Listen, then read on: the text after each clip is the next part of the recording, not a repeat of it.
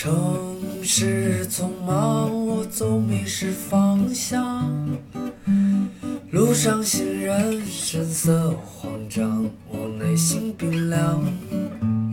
Welcome to another episode of Blow your mind，两个人的公路博客。大家好，我是 BOM Bro 风。我是简丽丽。你美丽微笑，香香的味道就把我融化掉。我的咱们这次请到了李雪琴，大家好，我是猎奇。啊，我是从这儿开始吗？啊，你说，你说。就我们还想介绍一下雪琴，啊啊虽然雪琴知名度已经很高了，嗯，你介绍，介绍，介绍。但是这我说三个这个名词吧，是我觉得呃呃可以形容你的，一个是媒体人，嗨，太好了，第一个词居然不是吴亦凡。真 是第二个是诗人，哇，对吧？诗人应该放第一个。有做功课，有做功课啊。最后一个呢是广告从业者，太感人了，你这三个词儿是？吧？我们的距离立刻拉近了很多，哦对对对吧对对对对你看我是有做功课的啊。雪雪琴觉得这这三个呃准确吗？或者你就认同吗？很，就我自己很认同。对，但不是不是不一定是大众认同的，所以就很感人。嗯感人点在于，就觉得是真的在意我这个人的。嗯嗯，所以这次我们和诗人雪琴、嗯。一起嗯。一起，咱们讨论一个大的话题是为什么年轻人都感觉不快乐？嗯。嗯，因为这这里面也是因为我记得雪琴在之前的有一些采访里面，你有提到，就你很希望能带给大家快乐，嗯。哪怕带给一点点儿也行。嗯。嗯。我必须要说一下，我觉得还是也做到了很多啊，对，确实给大家嗯带来很多快乐。是的，但其实我我我发现的问题是，只有我比较快乐的时候，给大家带来的快乐才比较真实。啊，就当我自己情绪慢慢慢慢不高兴的时候，大家也觉得不高兴。这是一个很潜移默化的，可能我自己意识不到，大家也意识不到，但它就是能产生的一种反应。哎，我其实听过一个，就是嗯，你比如说美国特别流行那种讲单口相声、哎脱口秀那些，但其实那些特别成功的脱口讲脱口秀的这些人，其实他们自己都挺不快乐的，甚至有抑郁。比如那个罗宾威廉姆斯，就他以前也讲那个单呃，他他是喜剧演员，同时呢他也讲脱口秀，但他后来不就是抑郁什么都什么吗？对，我觉得这种演员是到了一个境界的就，他即使不快乐，对，但他还能别人还还快。乐。我现在还没有到这种就是 这种境界，还只能是传递说我快乐，完了你也跟着快乐。但我现在的阶段就是，我现在已经进入到我不快乐，但我还想让你快乐，我应该怎么办的阶段了。可能我如果能突破这个阶段，我就会到我也不快乐，我依然能让你快乐这个阶段。那就看我能不能突破到那块儿了。哎嗯，，你为什么想带给世间快乐呢？嗯，我觉得是习惯，就是我从小我就觉得我有这个责任，就莫名其妙有一种使命感，就是我应该让大家都笑。是多多小？三四年级开始吧，可能对，可能是从我三年级，我妈把我的头发从那么长剪成了跟你差不多长，就这种寸头之后大家，现在看不到我啊。我妈给我剪到了寸头之后，我就开始我觉得我可能有一种使命感，不莫名其妙来的一种使命感，然后觉得我应该承担起这个重任。我不知道这是不是一个因果或者一个转折。你说就是剪头发，这个好像是一个分水岭，从这之后会想到把快乐带给大家的这么一个就是变化。我我觉得可能是我那个之前吧，是那种一二年级的时候，嗯那就很天天挨揍的那种，就是我只必须得好好学习。谁揍你？我妈，哦他们就挨揍那种。到三年级之后，我妈给我剪头发，我突然又觉得我我放飞自我了，应该就是我自己很高兴，我剪了那个寸头，嗯我觉得我贼酷，我小女孩嘛，嗯然后我就觉得我也放飞自我，应该我应该开始怎么说？别，就是我应该是让大家都觉得我有意思。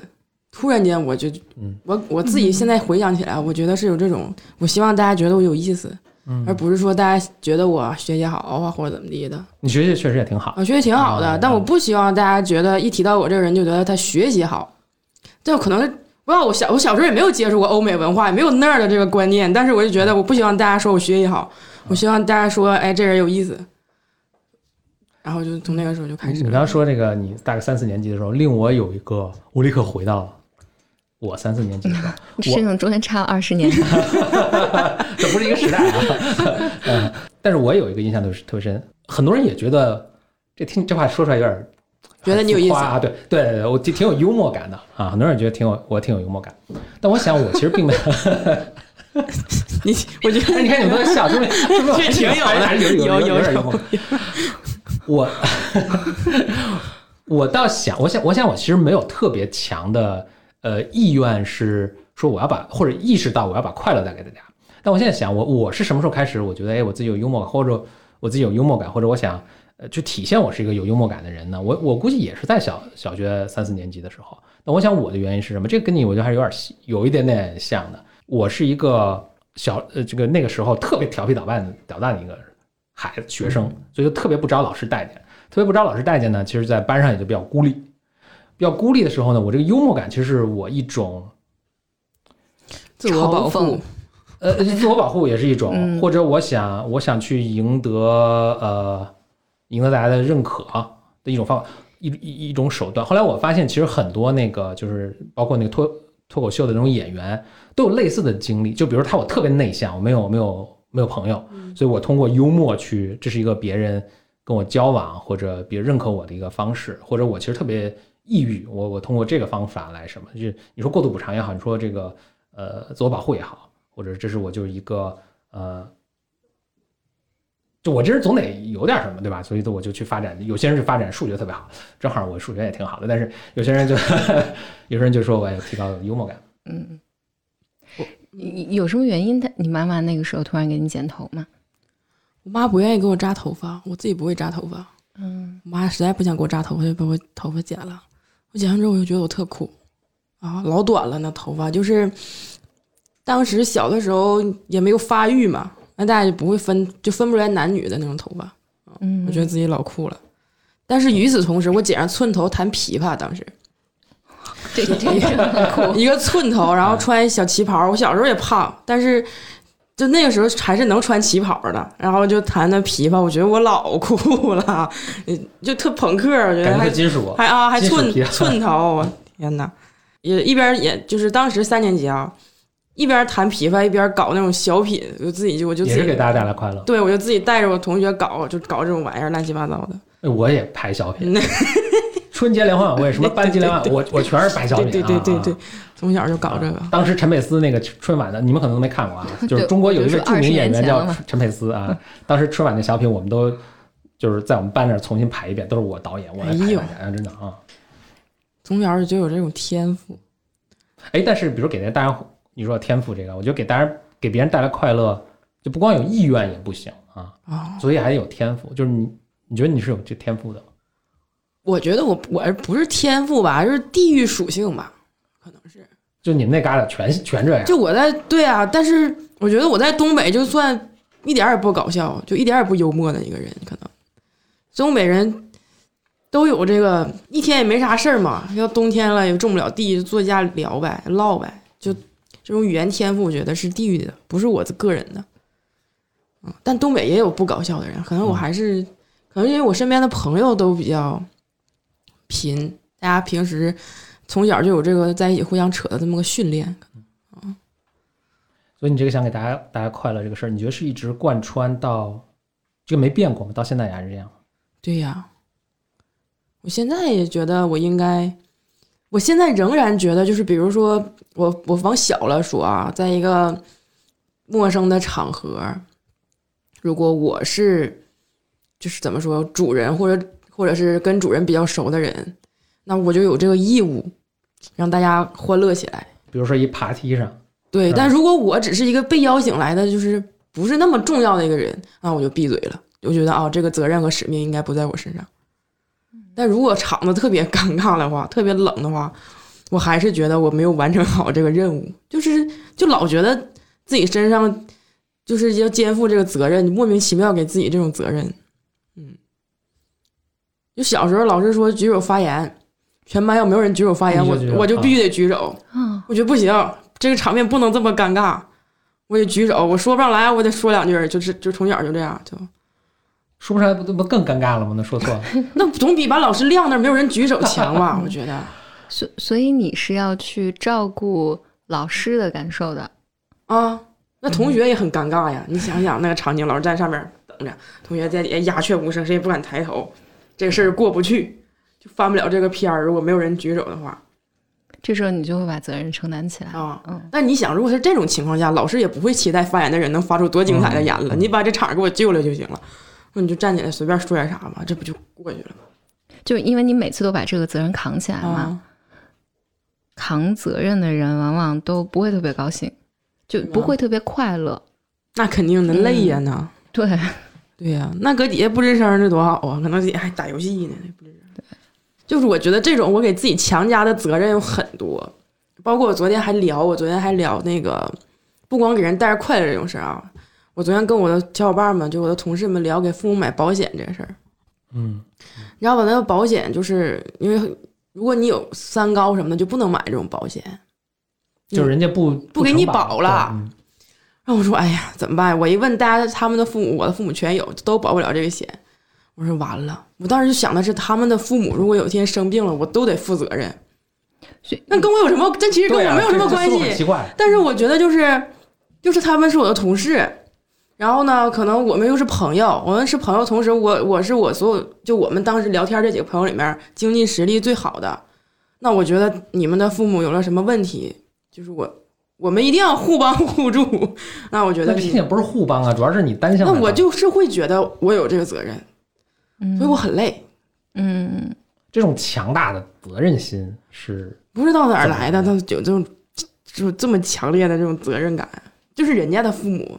但我觉得我没法看着我的朋友，可能在遇到什么问题的时候，拿不出所谓就是最基本就拿不出钱来，那我觉得这是我的责任，所以我平时我就攒钱，就看着大家这么穷苦，然后你给自己攒钱。我得给自己攒钱。我觉得我同事啊、朋友什么的，就就身边最近这几个人有啥问题，嗯有有这个问题，我一定要能能那什么了，能能站出来，就这种，那就压力就很大嘛，那就不可能高兴，天天寻思多少人家的事儿呢，天天搁家，就这样啊。所以这跟那个回到咱们主题啊，就跟想给大家带来快乐，我觉得是如出一辙哈、对我，嗯，可能是就因由此我就想了好多问题。一是你觉得，比如为什么大家都不快乐？现在，现在啊，或者大家是更不快乐吗？是更不快乐的。啊，是是更不快乐，还是本来就不快乐？更乐？更不更不快乐是比 比如二十年前？呃，你是说这可能是自己我唯一有发言权的。你是说自己比较，还是跟上一代人比较，啊。还是说，比如说我现在二十五，我是跟二十年前的我比较，还是是我跟二十年前的你比较，还是是我自己跟自己比，还是跟上一代人比，还是说呃，我我都有吧。我想啊，你你你是从哪个角度看这个呢？我昨天就我们昨天还是聊保险这事儿啊，嗯我就说我觉得九零后没有八零后快乐。你是九零后是吧？对，，OK，我觉得大家虽然我们现在简历里是我80后我我们现在嗯做的老中青三代，啊嗯嗯 好覆盖了就是覆盖了三十年啊，改革开放之后三四十年，咱们是 不是覆盖了。就我觉得大家都是独生子女，其实八零后和九零后都是独生子女，嗯但为什么我们就这么的？我觉得我我们二十四五岁的时候就开始操心父母所有的，呃，比如说五十岁之后的问题。我觉得我姐姐他们二十四五岁的时候根本没有考虑过这个问题。所以你姐姐是八零后，对啊 OK 就是我的姑姑家的姐姐，啊二十四五岁的时候，光想着谈恋爱、结婚、生孩子，没有人说我要为我父母怎么怎么做好准备。哎，这跟我听大家说的对九零后的刻板印象很不一样啊！大家我听到的对九零后的刻板印象是不准备，就自己爽，可拉倒吧啊，就完 非常我我我，对吧？这种呃，这个 entitlement 就是我应得的这个无限膨胀，不是是吗？一天都操心死了。我二十二三岁，可能大学没毕业，马上要开始找工作之前，我就开始想，爹妈养老怎么办？有点啥问题，我们在外头老家那边谁照顾？天天就想这些问题你说你的同龄人都这样？啊。哎，简历，我那问一下，那你也接触九零后比较多了，你觉得是是这样吗？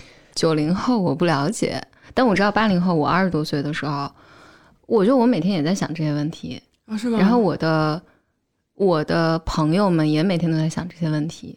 我觉得这是二十多岁的时候你会不断的想的问题，那可能是可能到三十多岁的时候就，嗯、你就发现没有那么的危险。我现在可能是觉得九零后很尴尬，嗯，就是代际更迭太快了所以现在九零后是从三十岁到到二十岁，啊，是吧？对，因为这两天还传网上还传一个图，一批就九零后三十岁了嘛？对这这个图是说那个八零后、九零后正式迈入中老年哦，这太夸张了。中老年群体。嗯，我觉得九零后特别紧张你说。心情吗？对，嗯，因为零零后太强大了，我们可替代性太强了。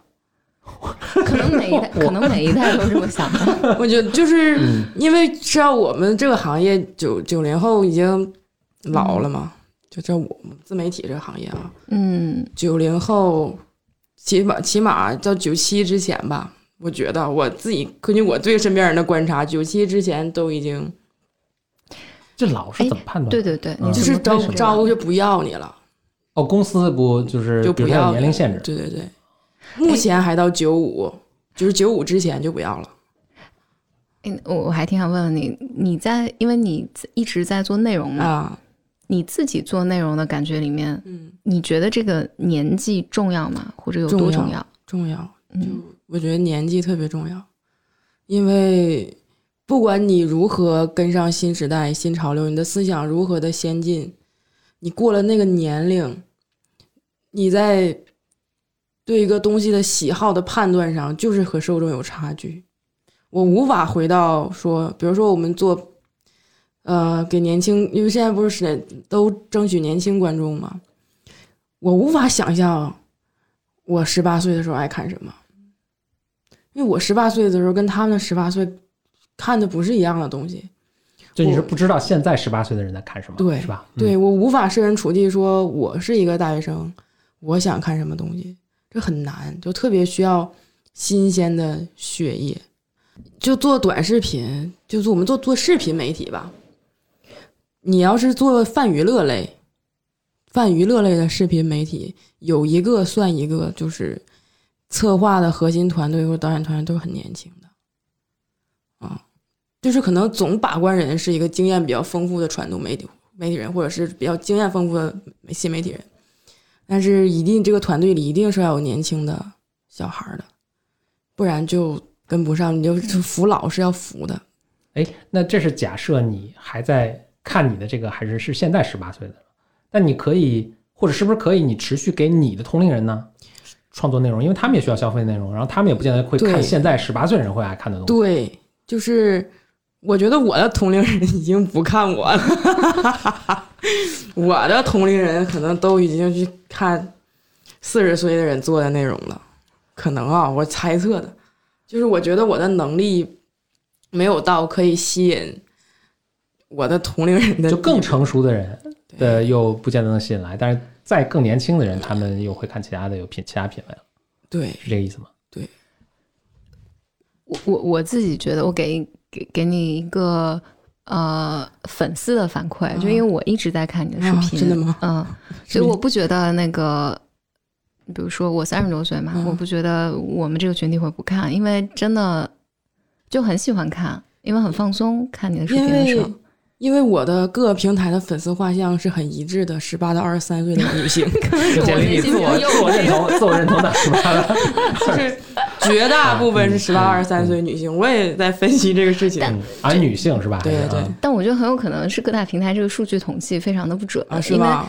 因为因为呃，我我进到一个 app 里面，嗯它让我勾选我自己的年纪，就选十八到二十三岁。我就他我就他就基本选第一个，对对，基本上我就随便、嗯呃是这样的如果有十二到十五，他可能选。所以我经常好像在各大平台上都是什么二零零零年一月一号出生的明白了，那怪不得。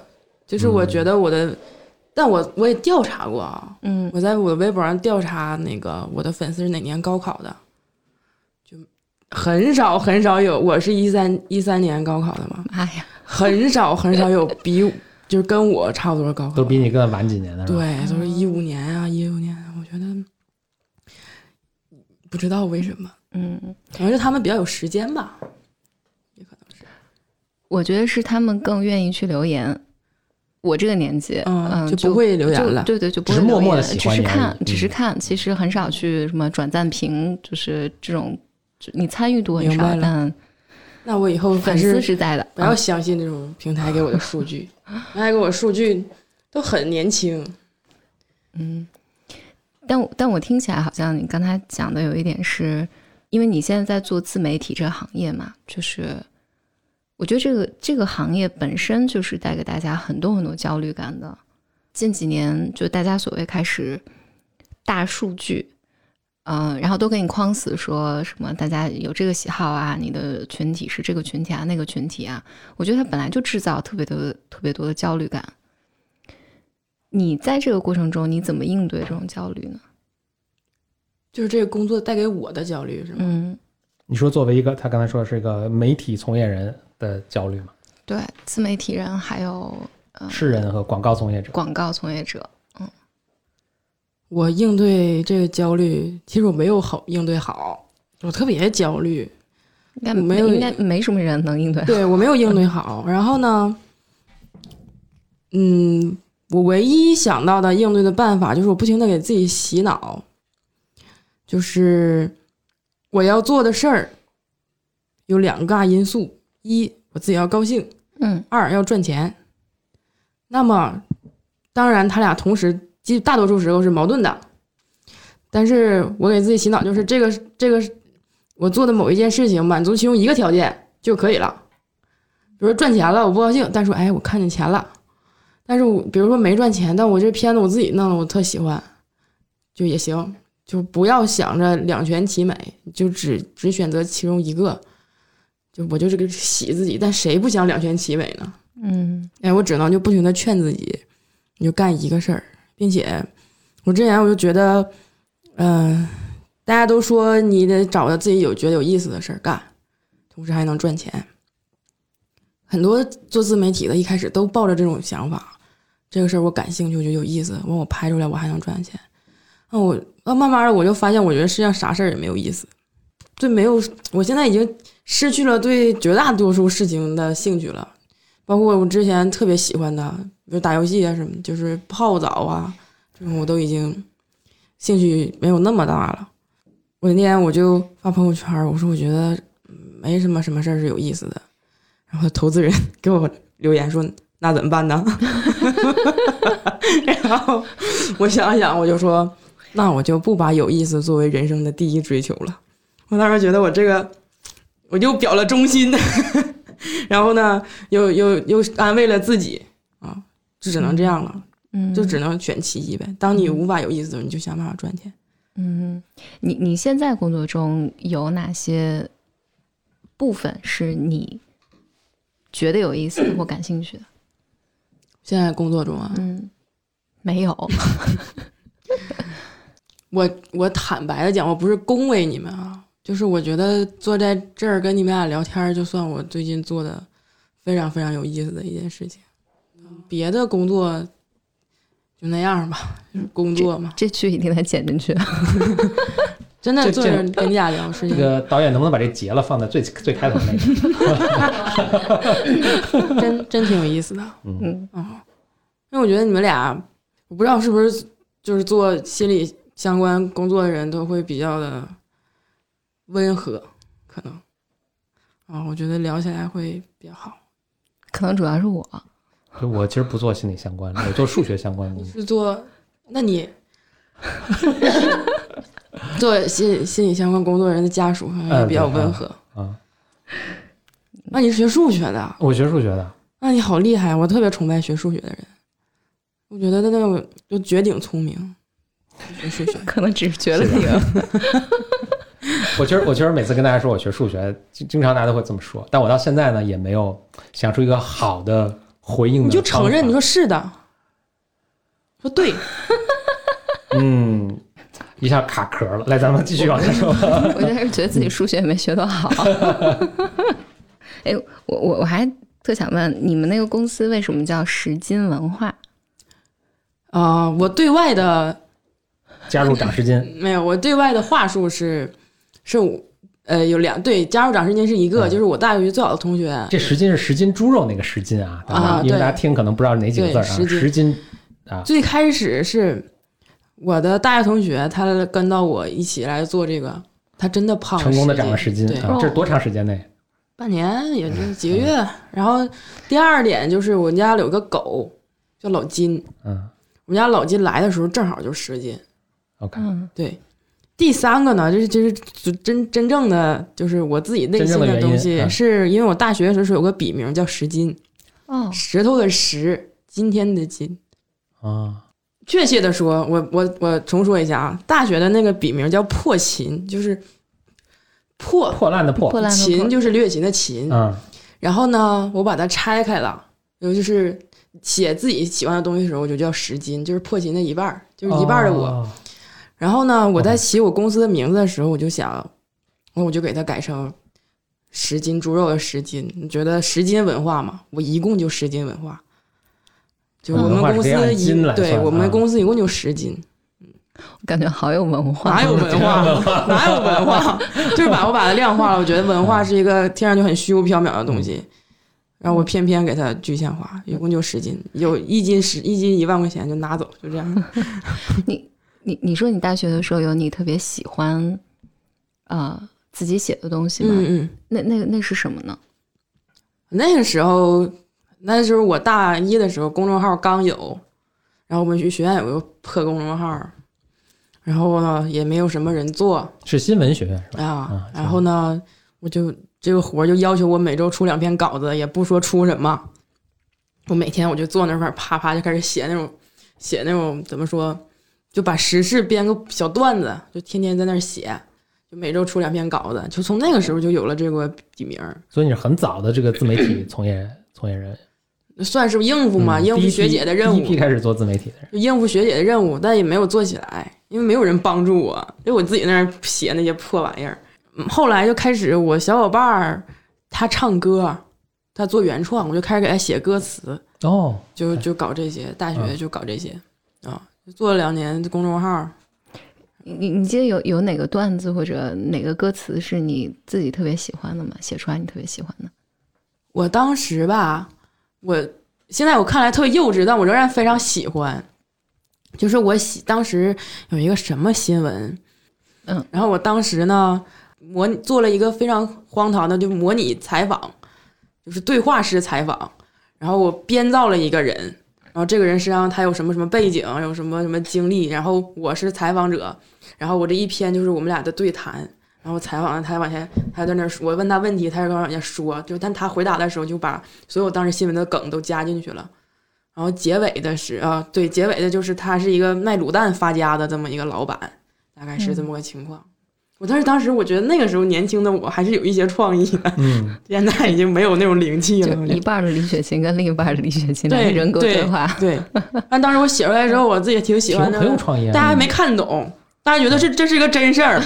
你说北大的人得多没有创意，多没有幽默感。就刚才看那个洋葱新闻啊啊，就是大家都看他觉得他觉得这是他们觉得这是个真事儿。嗯，我 我天哪！但我又觉得我对我自己那个从事业没有什么前途了，可能就每天编这种破段子，当时嗯，哎，那那你什么时候开始打定主意，或者不一定有个打定主意的这个过程，或者什么时候你开始觉得说，哎，我就要开始拿这个呃自媒体，就我自己生产内容这事儿来当做我的一个饭碗了呢？就是我的投资人找我的时候吧，他怎么找到你的？投资人之前就认识，对我之前在就认识他之后，我就没有谈过任何的关于创业的事情。然后年初的时候，他又来找我，他又说他因为他对我比较了解，而且知道我非常的不高兴。然后聊完，他又说：“我给你拿点钱吧。”我说：“我不，我说我没用。” OK，我说我有底气啊我说我不不想，我整不了。嗯，然后他就说你整，也是东北人呐，不是，不是你就整。他就说你就整，他说就是反正就希望你高兴吧。我说你这钱拿着，你去做点自己想喜欢的事情。这么好投资能介绍一下吗？真真可以啊，可以啊。投资人他说真的，他真的是个天使啊。我也有很多自己喜欢的事情要我做。说你做点自己喜欢的事情。因为我知道，他知道我有一个习惯，就我这个人呢，是遇见一个什么事儿的时候，第一反应是这事儿哪儿不行，而不是说这事儿我怎么能把它办好哎，适合来读我们 MBA，我是 MBA 啊啊啊，来适合来读我们 MBA，我们那儿全是这样的人啊，是吗？啊。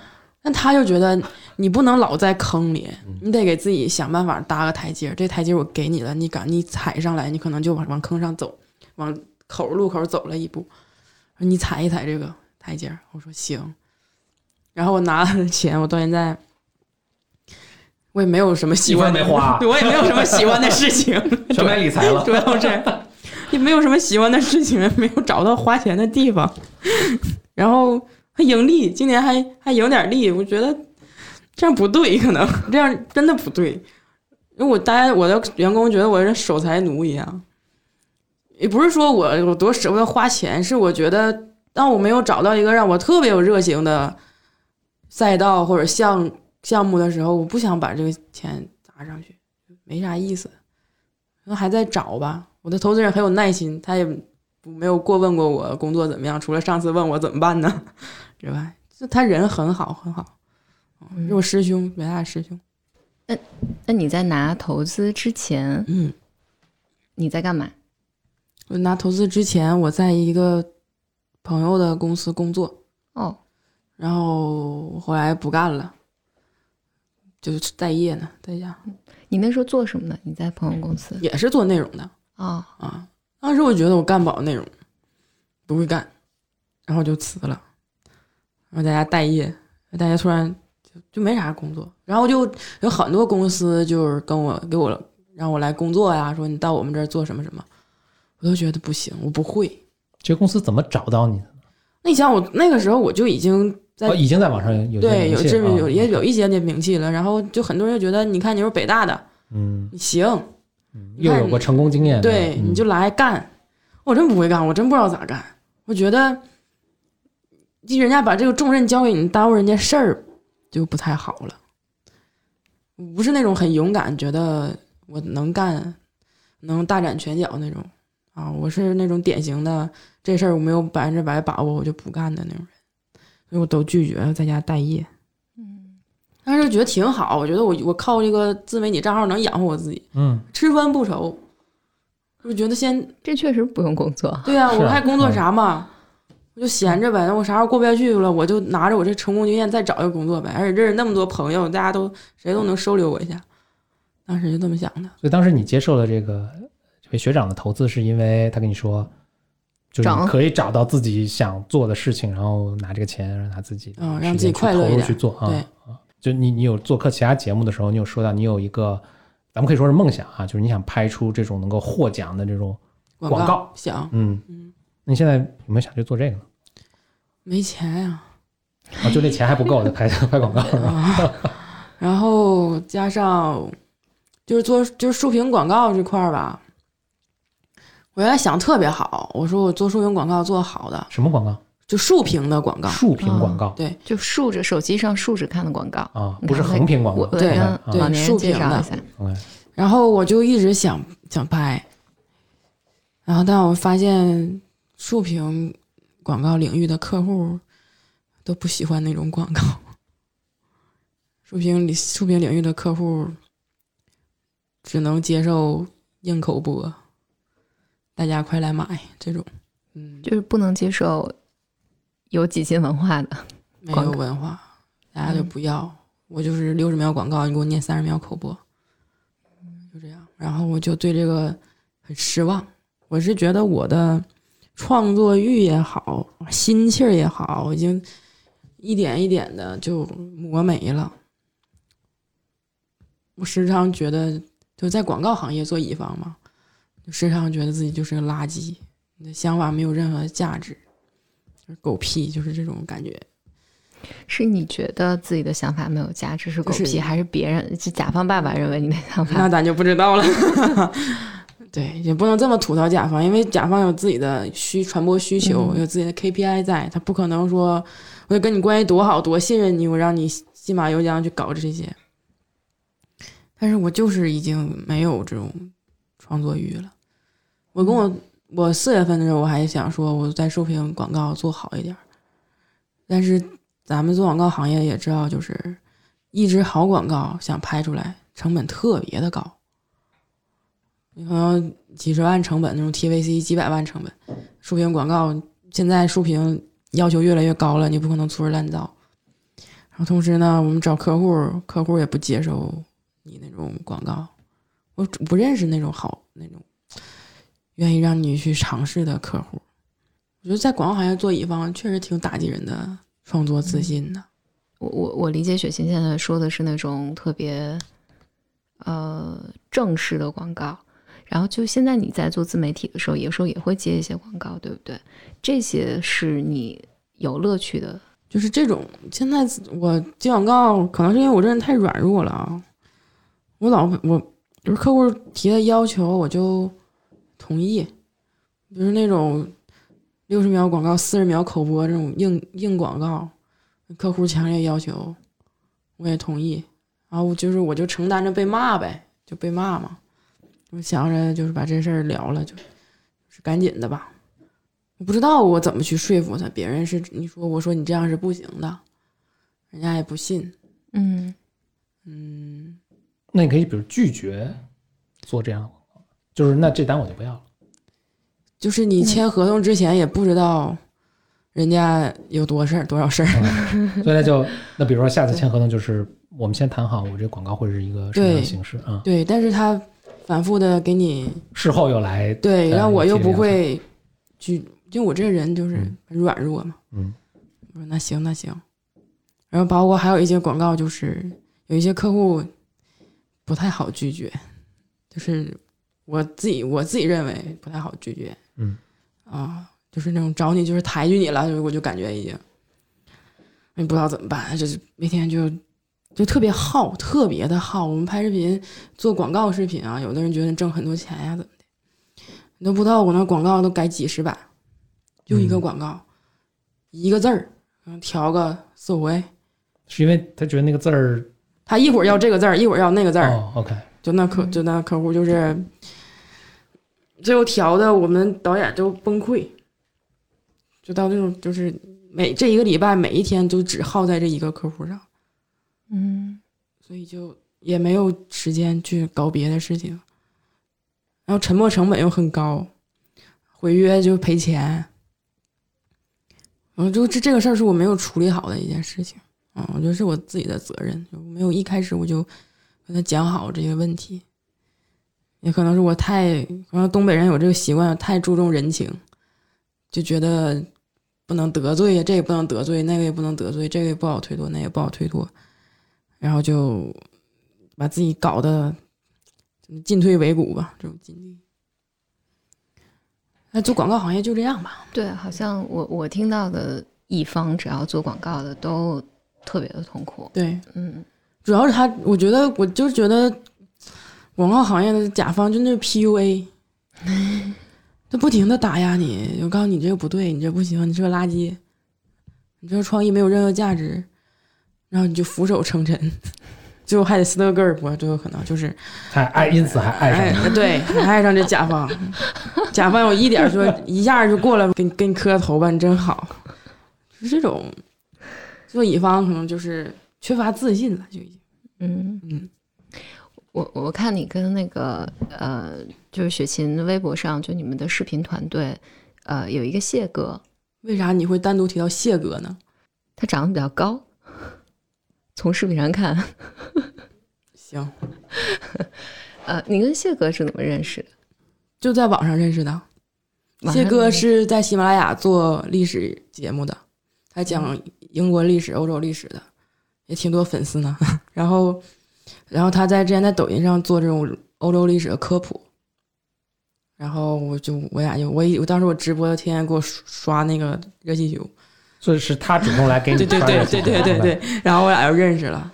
那他当时他的那个历史讲就挺好的，就很有意思，让当时觉得这人挺有文化的，还有沈阳老乡，然后我俩就认识了。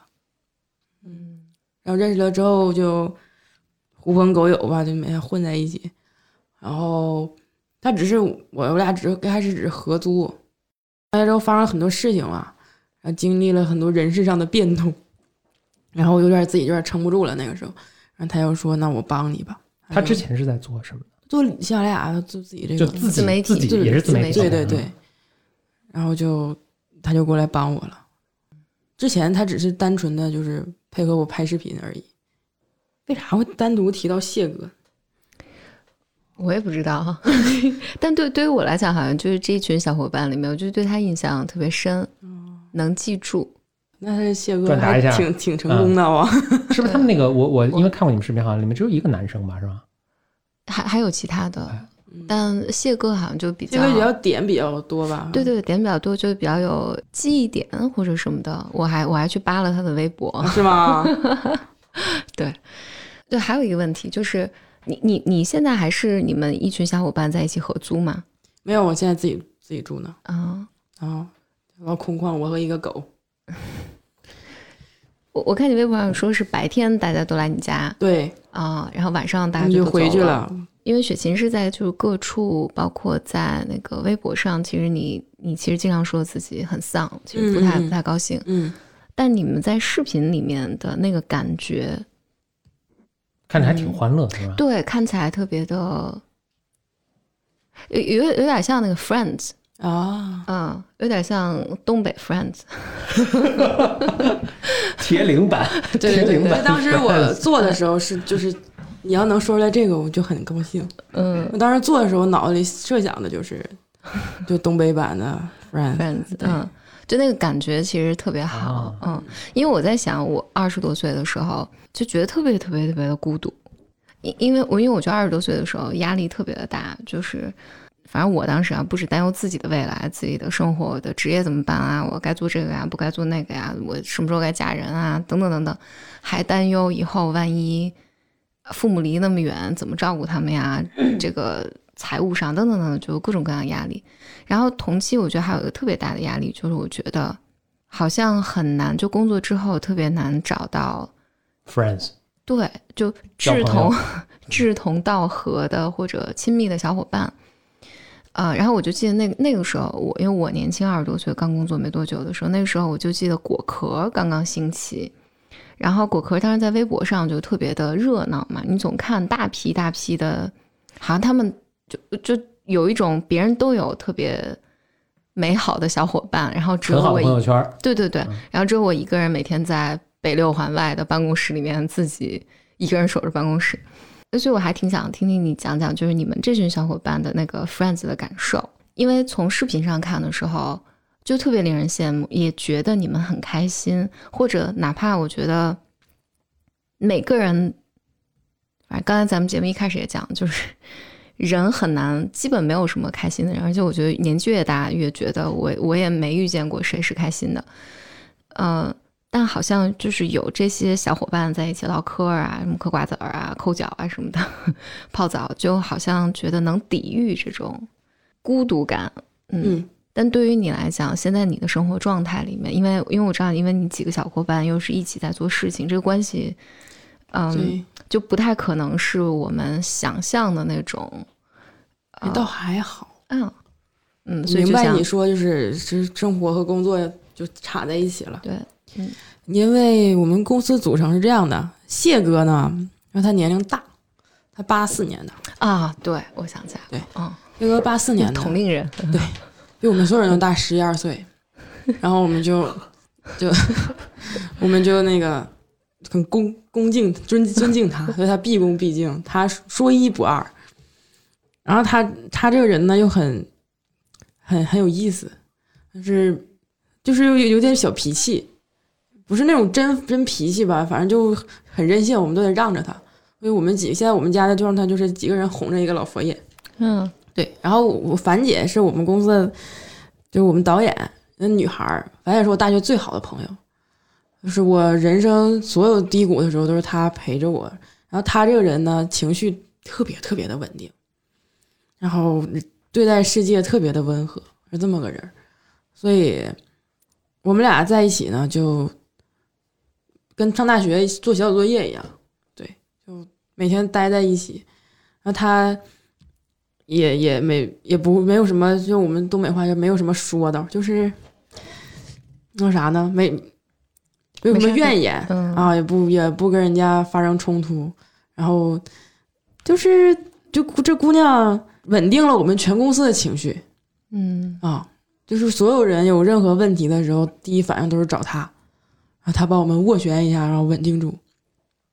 卡导是我们公司，就是他是我公有一次在一个言论坛上认识的，他是观众，我当然是 GQ 的嘉宾，然后他过来找我，然后就是跟我说说我去你们那儿工作吧，然后我就说行，我当时也没看他怎么样，我觉得小伙儿东北人，然后 挺实在，就是挺讲究那么个人儿。然后我就说你来，那他就是我们找这找人就是看人，大家能合得来就就来，合不来就不来。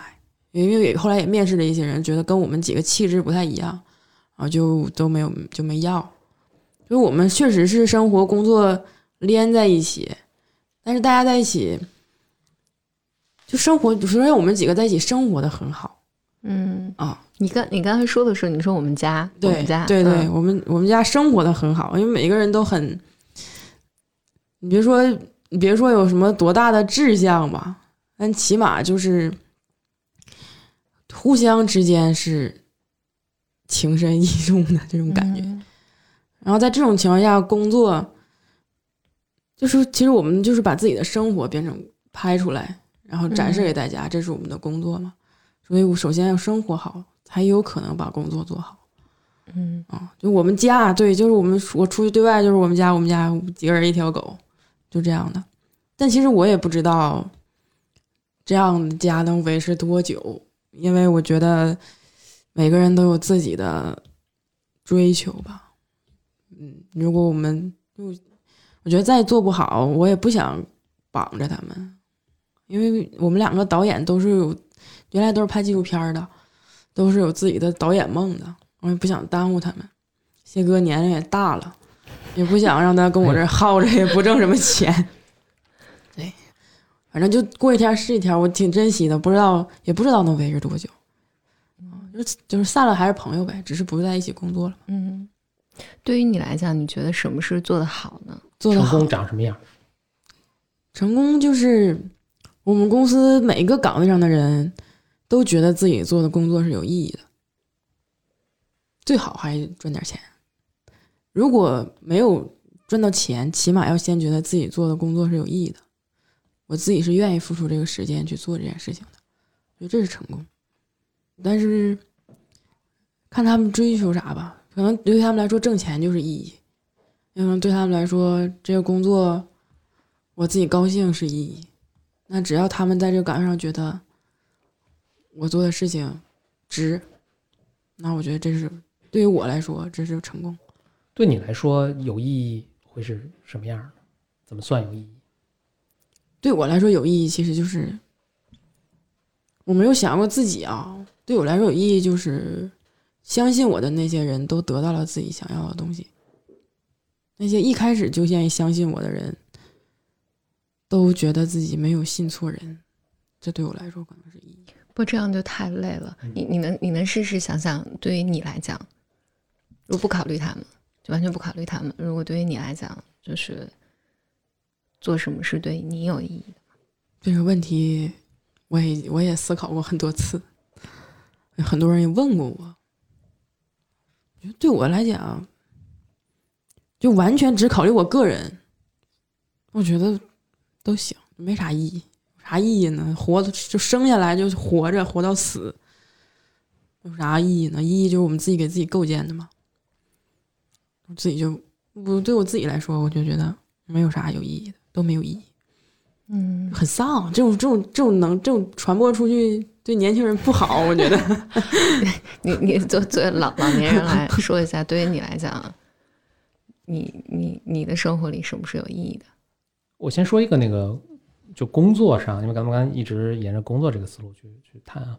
我以我的经验，因为确实工作有一定年头啊，那就是以我以前读 MBA 的时候，那个教授说的一些事情，我现在想其实非常有道理。他说你在工作中找到，他都可能不见得是意义了，就是幸福感啊，在工作中找到幸福感，说满足三个要素。当然，我们当时上课的时候，这教授还挺戏剧化的，说哎你先。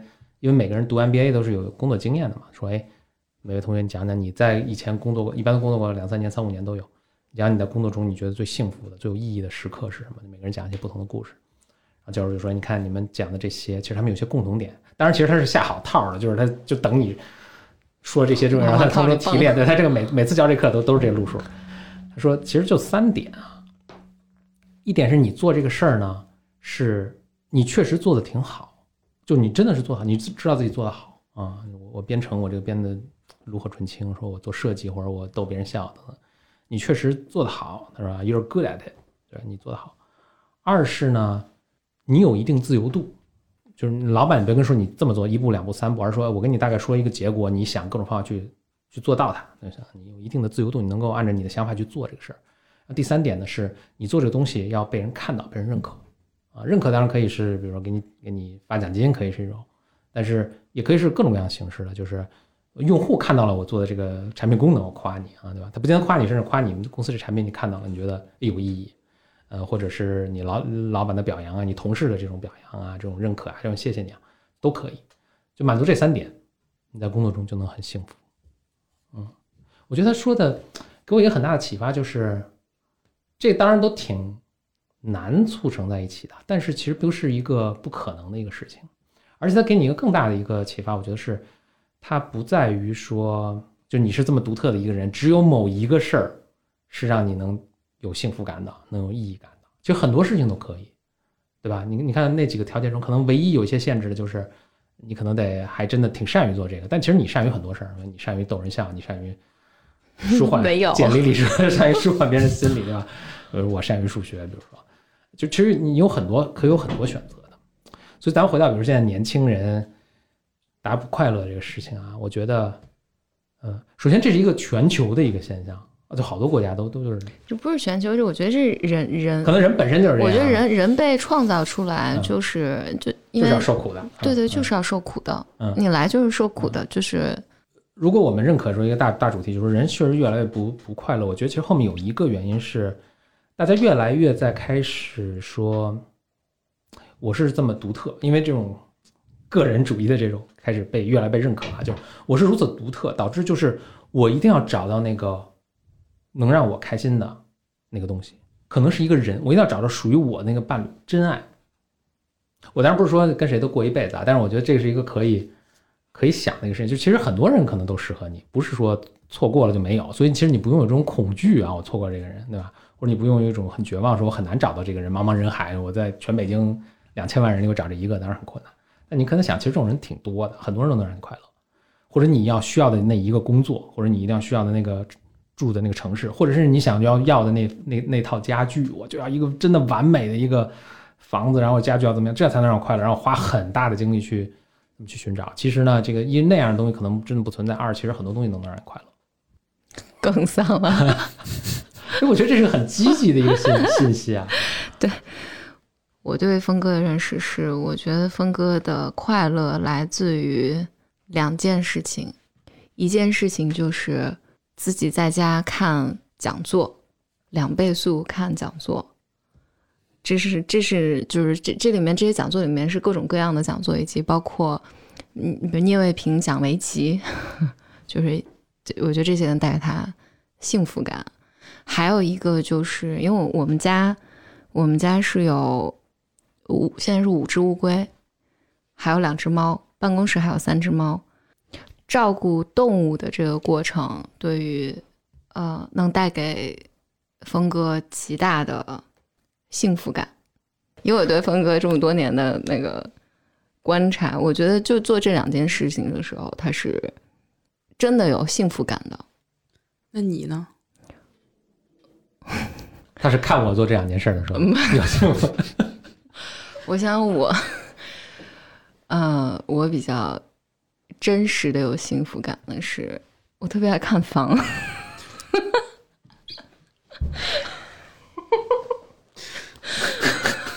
你这爱好，我们俩爱好这个就是重叠的部分很少。你这爱好，这可能买吗？完了，也不用买，就是看，嗯，就是看。那你的幸福感就看别人家房子，就是没卖出去的那些。我跟你有同样的疑问，无法理解。在售的那些，在售，啊比如看办公室啊，然后看房啊，就最近附近附近哪个房子空出来了，然后他们在卖，但因为中介也乐于带你去看嘛，你也不想买，对我我也并没有，我没有钱，所以并没有并没有买房的钱，但我就就是很感兴趣，去看啊，然后看他们 格局啊、装修啊，然后这块儿的什么房价该涨了呀、跌了呀，大家为什么卖房啊什么，这个都你你仿佛微服私访，这个东西带给我特别大的乐趣。我我唯一能跟这产生稍微一只是觉得这个没法播啊。稍微产生一点共鸣的是，比如说我我我喜欢一些电子产品嘛，啊，所以比如说一些新的电子产品，我说哎，看它性能啊，它电阻是多少啊，对吧？它这个多少像素啊，它这个什么这个用多少电压呀，用多少瓦呀，什么的，我会看这个啊。呃，我肯定也也并不想买，我不需要十个手机对吧？但我会去研究了解一下。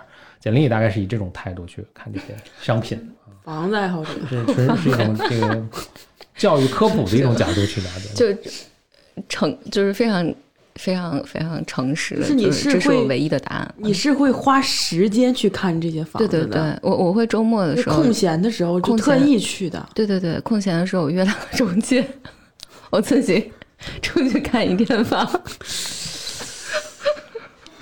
就像有人逛电子电子产品市场的，对我我也不爱逛街。我也不爱，我也不爱逛街，我也不爱什么买衣服啊，就是这种不会带给我乐趣。这种是一阵儿一阵儿，比如我需要，或者最近没有衣服穿了，我我或者有什么场合必须要去买，然后在这个时候我会去做它。但是但是看房这件事情是能带给我，嗯，充盈的充盈的快乐感。嗯我觉得就是你能够花空闲时间就去干这件事情，那是真的热爱。那是真的热爱。对，嗯，所以一个启发就是，那我们是年纪大了生活经验多一点啊，就那你当然很年轻了，我不知道是不是可能就是有过一定生活经验之后，你会发现，呃，歌词怎么唱的？平平淡淡才是真。也是我那个我那个我那个时代的歌啊，姜许育昕姜育恒啊，许昕我没听过叫姜玉环。姜哦姜玉环，再回首，再回首，啊，哎对哎对，再回首对，呃，所以人生乐趣其实可能最多是来自于一些哎，那我现在吧，愿意花空闲时间做的事情就是打王者荣耀了。我感觉就是对我甚至花上班时间打王者荣耀。没事，你是老板，对对对 你做什么都可以。那这也，但他不会带有幸福感，嗯，我不会觉得幸福，因为打的不好。我不知道啊，我没有打好过，就是它不会让我幸福，但它可以让我忘掉，因为我可以理直气壮的不回微信。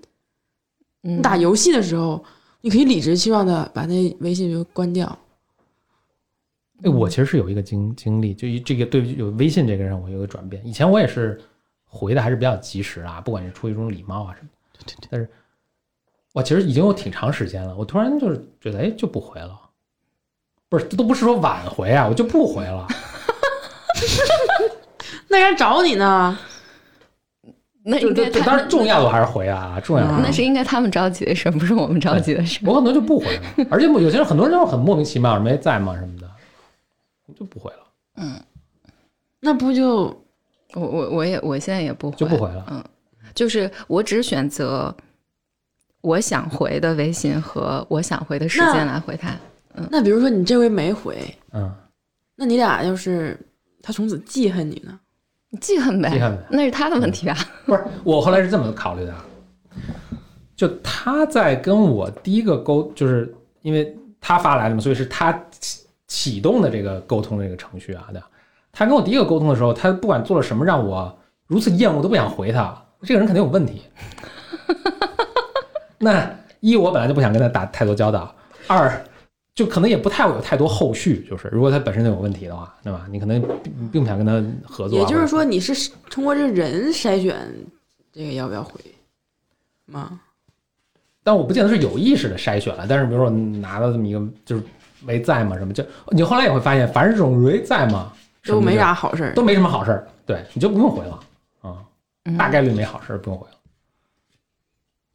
哎，不不不，不过我我觉得这个是我，因为我我从小是个呃很乖的小孩儿，嗯、有求必应嘛，照顾别人的感受。我我觉得是真的是到我三十岁左右的时候，我觉得我开始习得了这个能力，就是爱谁谁，嗯，这是个挺常见的，就大家在自己脑子中给自己讲的一个故事，就是我万一没回，哇，很多有很多不好的事情发生不会有什么不好的事情啊。发生。对对，那我我先把这个大家讲，就是大家给自己讲的这个故事重复一遍啊，就是呃，我可能错过一个很重要的事儿啊，或者我就得罪人了，怎么等等等等等。嗯，但是呢，你到了有一定人生经验之后，发现，哎，我及时回，后来发现全都不是重要的事儿，全都也没什么得罪人，或者得罪人都是我这次不得罪，反正以后总会得罪的人啊，或者其实本身这个人是很，他是一个很正常的人，他不会因为我这么一个什么事儿就就记恨我啊，或者什么，或者你发现，哎，其实完全没必要以这么严苛的要那个呃要求你自己。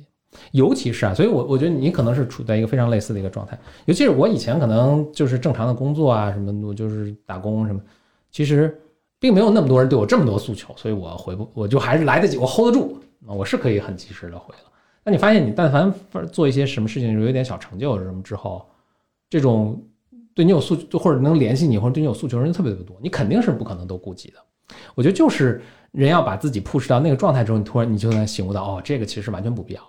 哇，然后就另一片天地。嗯哎，我我倒可以分享一个我自己的我自己的治疗师，心理治疗师，就是我们俩有过这么一个对话，就是当时也是我一个好朋友跟我提了一个很奇怪的一个呃要求，然后我这个要求呢，使得我不得不拒绝他，但我拒绝他又很难受，所以我拒绝了他，但是我又花很大的精力帮他找了一个替代方案给到他，但是他又没有珍惜，还很生我的气，然后我就觉得特别委屈。这个时候跟我跟我的那个治疗师谈，但这个是几年前了。然后他当时说了一句话，他说：“那这就不是你的朋友啊。”他说：“朋友是不会做这样的事儿的。”呃，我觉得那个其实给了我很大的一个启发，就是我如果不断的牺牲我自己的很多东西，去害怕对方会呃记恨我或者讨厌我的话，有的时候这个关系是不值得的，因为会讨厌你的人就永远会讨厌你，会记恨你的人早晚都会记恨你。朋友，但朋友不是这样的。嗯，我我想说的是，反正到我我现在这个阶段，我好像没有特别强求我的工作带给我什么意义感，或者因为我我觉得，因为我们自己也在创业嘛，所以创业这个过程让我觉得非常的复杂。就是它确实里面有很多好的东西，嗯，你非要说它好的东西也有好多好的东西，但是呢，你又不得不接触很多大量的你不喜欢的东西，这不管不论是事还是人，或者带来的那种情感，所以好像我从某种程度上就放弃了，就是要从我现在每天的工作里面，啊、去获得某一种意义感，好像特别困难，嗯。从我身边的人知道我要创业的开始，他们给我定了一个目标，就是活着，就是你一定要活下去。是你这个人活着，还是我我我我活着，我本人活着。对他们觉得，以他们对我脆弱程度的了解，就是不可能能创好业。他怕我死了，这是就是基本上我周围有好多人吧，都跟我说这个。他说业创不好没关系，你一定要活着。我一开始对我创业这件事情，就期待就已经到了平稳度过了生命，就是就是这种期待。反而我做着做着，我对自己的期待是在往上的，但我的期待来自于我觉得，就像我觉得可能当好学生当习惯了吧，就觉得这个事儿我做了，我不能丢这个人啊。一开始不会觉得说我要做多好多好，但现在就越创业，就是我就是正常的创业阶段嘛，你就一开始的时候总会有一个对自己期待提高的阶段吧。我我猜测啊，等过了一段时间，你认对自己有自知之明之后，然后再放到一个比较平稳发展的阶段，可能我觉得可能是这样的。那我现在还是希望能做一点不丢人的事情。大家都挺担心我的精神状况，大家觉得创业这个事儿，你要处理很多的人际关系，然后承担很多的压力，他们就觉得我不行，干不了。那我自己也知道我干不了，但是就干了。如果大家都是这么想，包括你自己也这么想，当时还是那怎么过的这个坎儿，是就决定去创业？我去试试嘛，万一呢嘛？这梦想还是要有的，万一不实现。不，万一就平稳度过了呢？万一我就是我熬过来了呢？当时我也是觉得，就是我不能老去逃避，我不是就是就是这些我害怕的事情，就试一试。我知道我特别害怕处理人际关系，但是我真的想的就是，我试试呗。我老不去处理，万一处理好了呢？我听过一个 Paul Graham，就我很喜欢的一个美国做投资的一个人，他投资过很多公司了。他投投了之后呢，他他发现一个很有趣的现象：那些工作过几年的人再来创业，决心特别大，特别顽强。比起那些，虽然我们当时听过，比如比尔盖茨啊什么都是自己辍学去创业，但是他见的多了之后，他发现那些学生啊那种或者刚毕业去创业那些人，不是那么执着。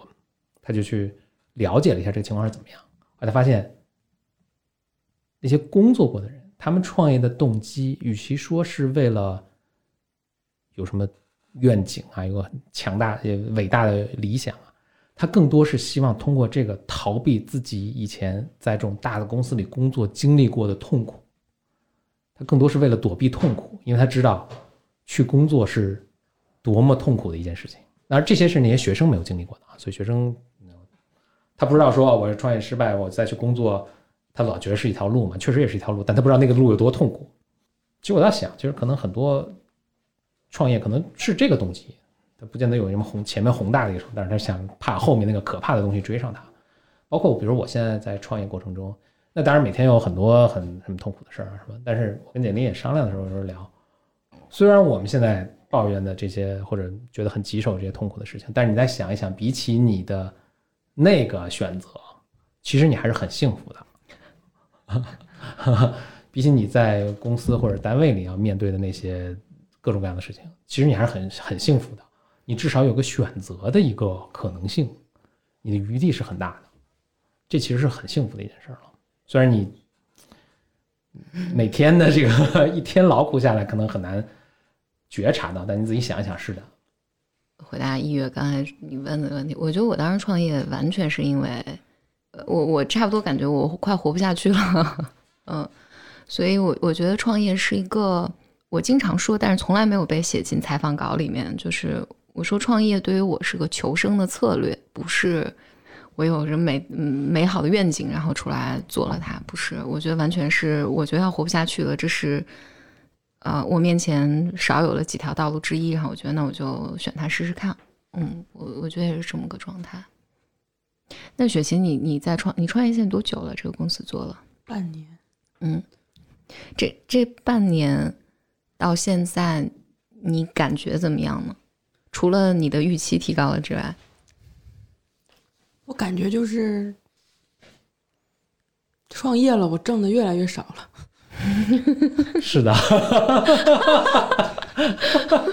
本来我们做网红的，挣挣钱还能挣挺多钱的，但自从你创业了，那钱都进公赚的钱也司账了，不是你的了，那对呀、也不可能说这钱就拿过来，你还得留着明年 运营啊，公司运营的，嗯，就越来越穷了，反正就嗯。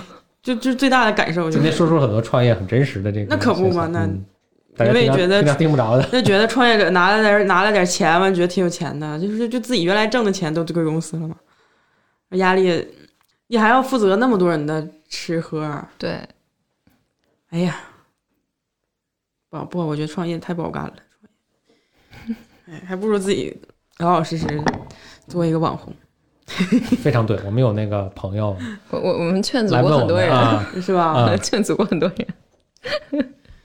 别扯这些了，做网红挺好的。那你你现在生活和你之前做网红区别有有什么呢？区别是我现在要可能有更多的精力，你要放在公司怎么办上，嗯没有办法完全的去投入到创作里面吧。嗯但是呢，同时我有个公司之后啊，我有一种稳定感，嗯就是我我可能不知道是不是创业，有的创业者会有不安全感啊。那我反而有一种稳定感。我觉得做网红，我今天干了，明下个月没了，不挣钱了。那有个公司之后，下个月公司还给你发工资，那也是你自己直到公司发没钱了为止。对啊、我觉得也也挺好啊，挺稳定。我但我确实觉得这一点啊是很重要，就是你公司之后，因为它不是你一个人，啊，它就是有一个结构了，啊所以你比如你总得还得上班吧，但我不知道你是你上班，我，上班对，班啊，还得上，因为别人来了嘛，所以你也得你也得上班。然后你不像你做网红，真的是自己，那我今儿不出被窝，我今儿就不出被窝，啊，老自由了。嗯。听起来像听听你这么说，听起来像个好事，但长远时间长了可能不见得是个好事。就人是需要一个呃结构的嗯生活，就是你你也养养动物嘛，嗯动物就很需要一个非常结构化的生活。你什么时候给它吃的，什么时候去遛它，什么时候它去拉屎啊，什么，这个去打乱了它这个生活正常生活结构，它是动物动物是感到很大的压力的。人其实也跟动物一样，嗯，所以你该该上班该什么什么，是人是很需要这个的。虽然有时候你会觉得这是束缚，但是你不能永远的没有没有这种东西。嗯对，但其其实是生活有一个框架，就最简单的，就你不用思考，就是按时上班这件事情，就能够解决大多数的心理问题。是吗？嗯，就对会就能帮助人在就是整个精神心理健康能保持在一定相对的水平。就是我们不讨论你的工作内容跟谁打交道，就是说你早上几点起床，几点到公司，然后中午吃饭，然后下午坐在办公室，嗯，然后晚上几点下班，就这个这个框架本身就能解决大多数人的那个心心理上的那个东西。就其实它就是构成一定的稳定感。嗯，我觉得创业者像我这样吗？觉得公司下个月还自己发工资。我那天我每天就在家算，你知道吧？说我们公司现在账上的钱，然后能发工资发几年，发到我那个 就是就是我们如果什么也干不了，就靠我们现在这样，然后能发几年？我觉得哇也挺好，没有什么。一天我就想这些事儿，可能我觉得，加上有一个公司，我会觉得有一种我特别喜欢那种家庭感，就是团队感，我特别喜欢这种感觉。有一个公司在这儿，我会觉得我们几个是一条船上的蚂蚱，这种感觉，嗯嗯，就可能不会那么就，就它是会降低孤独感的，嗯有一个这样的在，特别重要。对，就是我刚才我们今天主题说的是大家快乐嘛，我还做了些这个 research，我做了一些背景调研，但是当然全都没用上了。但是不妨现在说一下，就是就是心理学家其实对所谓什么能带来幸福感，就做过很多调研啊。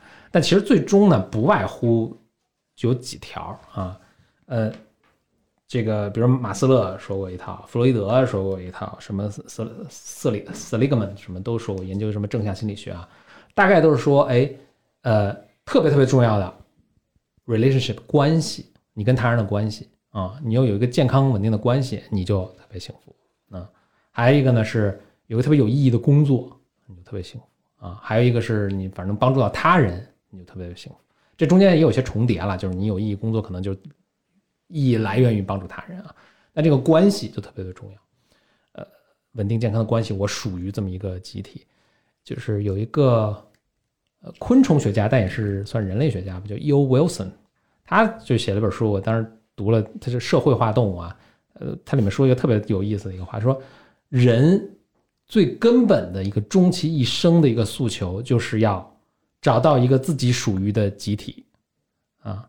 然后他有后半句，后半句说，然后去踩乎其他的集体，踩乎其他的团体，对吧？我们好容易找到一个团体，然后我觉得你们都不行，哎，这是人最终极的一个诉求，所以这特别需要。嗯，这是为什么？就是自由职业者其实是其实对人的心智要求特别特别的很，反人性的一个东西。其实你嗯长久做了，即使你的收入很好，即使你可能这个还有一些光环什么东西，但是你长久待着是非常对，可怕的一件事情。压力很大。嗯，你都会非常饥渴的去寻找这种跟在社会上跟其他人的链接。就我们我们如果没有跟我们就是如果是一个孤岛的话，没有跟其他人链接的话，我们是其实非常不安和担心的。这种不担心源自于我们还在这个进化的，我们还是刚从树上下来的那个时候。那你想，我们生活在群体中，你说没有在一个群体中，你就很容易被什么天敌干掉，或者是自己找不着吃的。你说这种不安感是特别特别强烈，根深蒂固在我们基因里的。OK，我的研究跟大家说完了，我就研究了这么多。行，我我我再再问雪雪晴一个问题，就是你你创业这半年以来，你你所有发布的作品里面，你最喜欢哪个？我都挺喜欢的啊。你你说呃，我最喜欢的作品就是我我有一个视频拍的是，但是在抖音上的一条视频，没有发在微博上，好像、嗯就是我们家老金来的前一天，那时候老金三个月啊，来的时候就这么大，然后谢哥给老金买了很多的用品，买了一个这么大的，买了一个这么大的房子，老金就这么大，然后买了一个这么大的那个饭盆儿，大概睡饭盆里。对对，就那个饭盆儿比老金本本本狗都大，有这么大饭盆儿买俩，然后买狗粮，他买的，但他狗粮买特别少，狗粮都不够装一饭盆儿的，他买狗粮，然后买给狗给老金买那个纸尿裤，不是纸尿裤，就尿垫儿，然后各种玩具啊什么的，就就等第二天老金来，然后我们就就拆那个都有啥。那个是我最喜欢视频，我不知道为什么，因为我觉得它有一种迎接老金的对对新生命的期待，嗯，啥都买大的，就觉得就是 能用，迟迟早能长到这，对，能用着，老买老大的东西了，然后就就特别期待那个视频，就是我们几个人都非常的高兴，就等着老金来。那视频我特别喜欢，就是那种，就我不是特意拍的，我就是我随手拍的，然后拍完连字幕都就这字幕自动添加，我就发上去了，就那个视频给我一种生活里面真实的期待的感觉。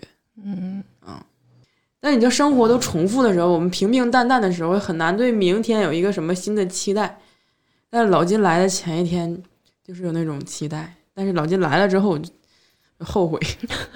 我家老金太皮了，我家老金。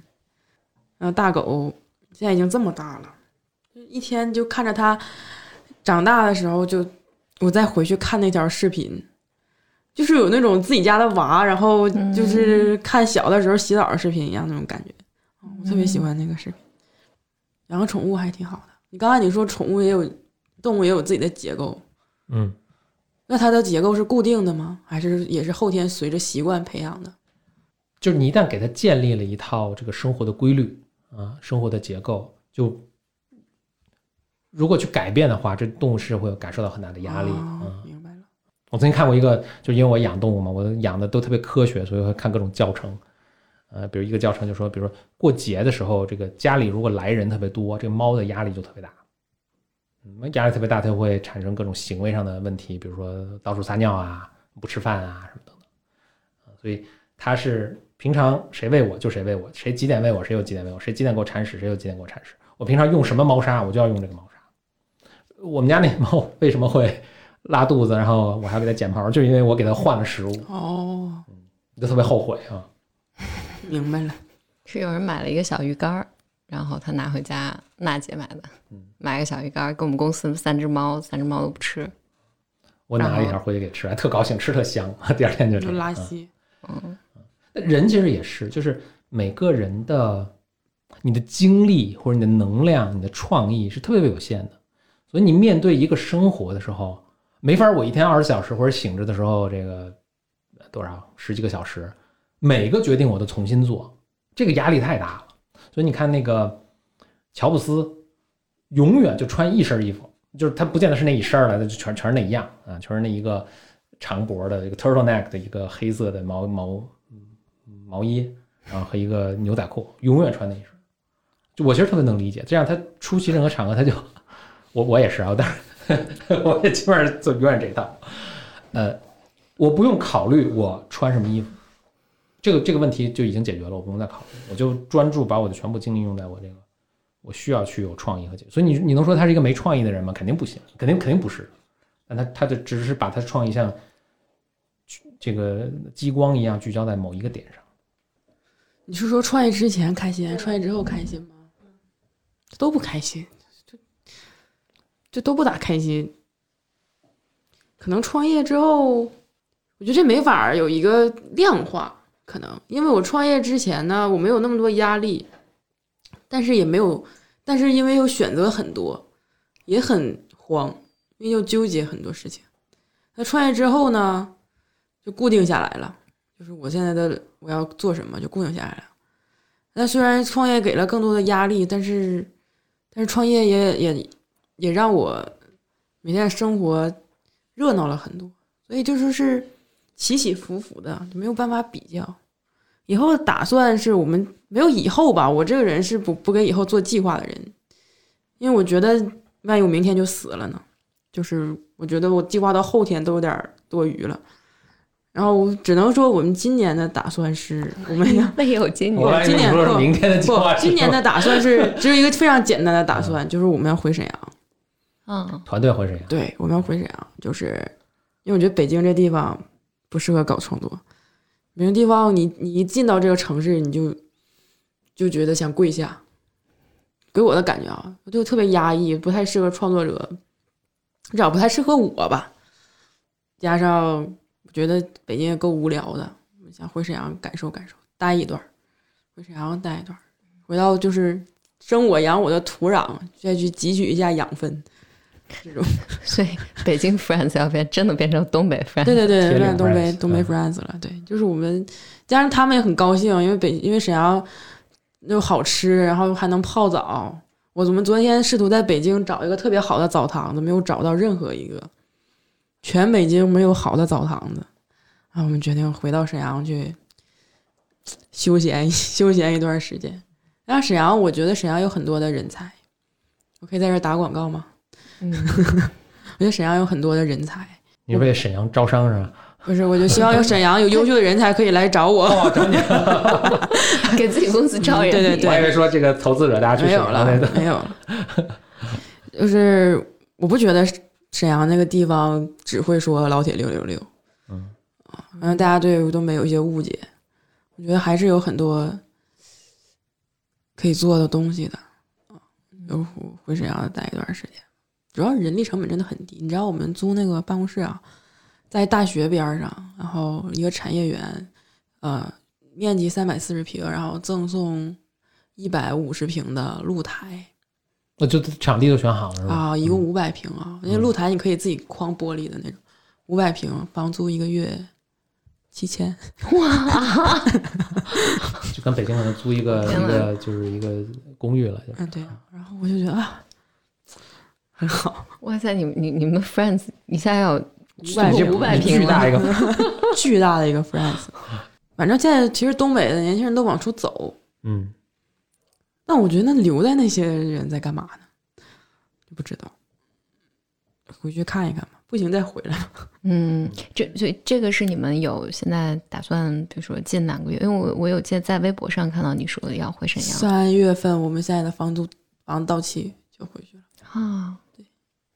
然后这地方还挺好的，因为我们做我们这个行业啊，我觉得不一定非得在北京，因为在北京没有给我带来多少的好处，而加上北京又累，压力又大，离家又远，嗯但我可能会两边跑吧，我觉得，因为老得有事儿回来，嗯，然后商务还在这边了，我们的商务还在这边嗯，啊，就内容内容组就回去了。你们俩都是北京人吗？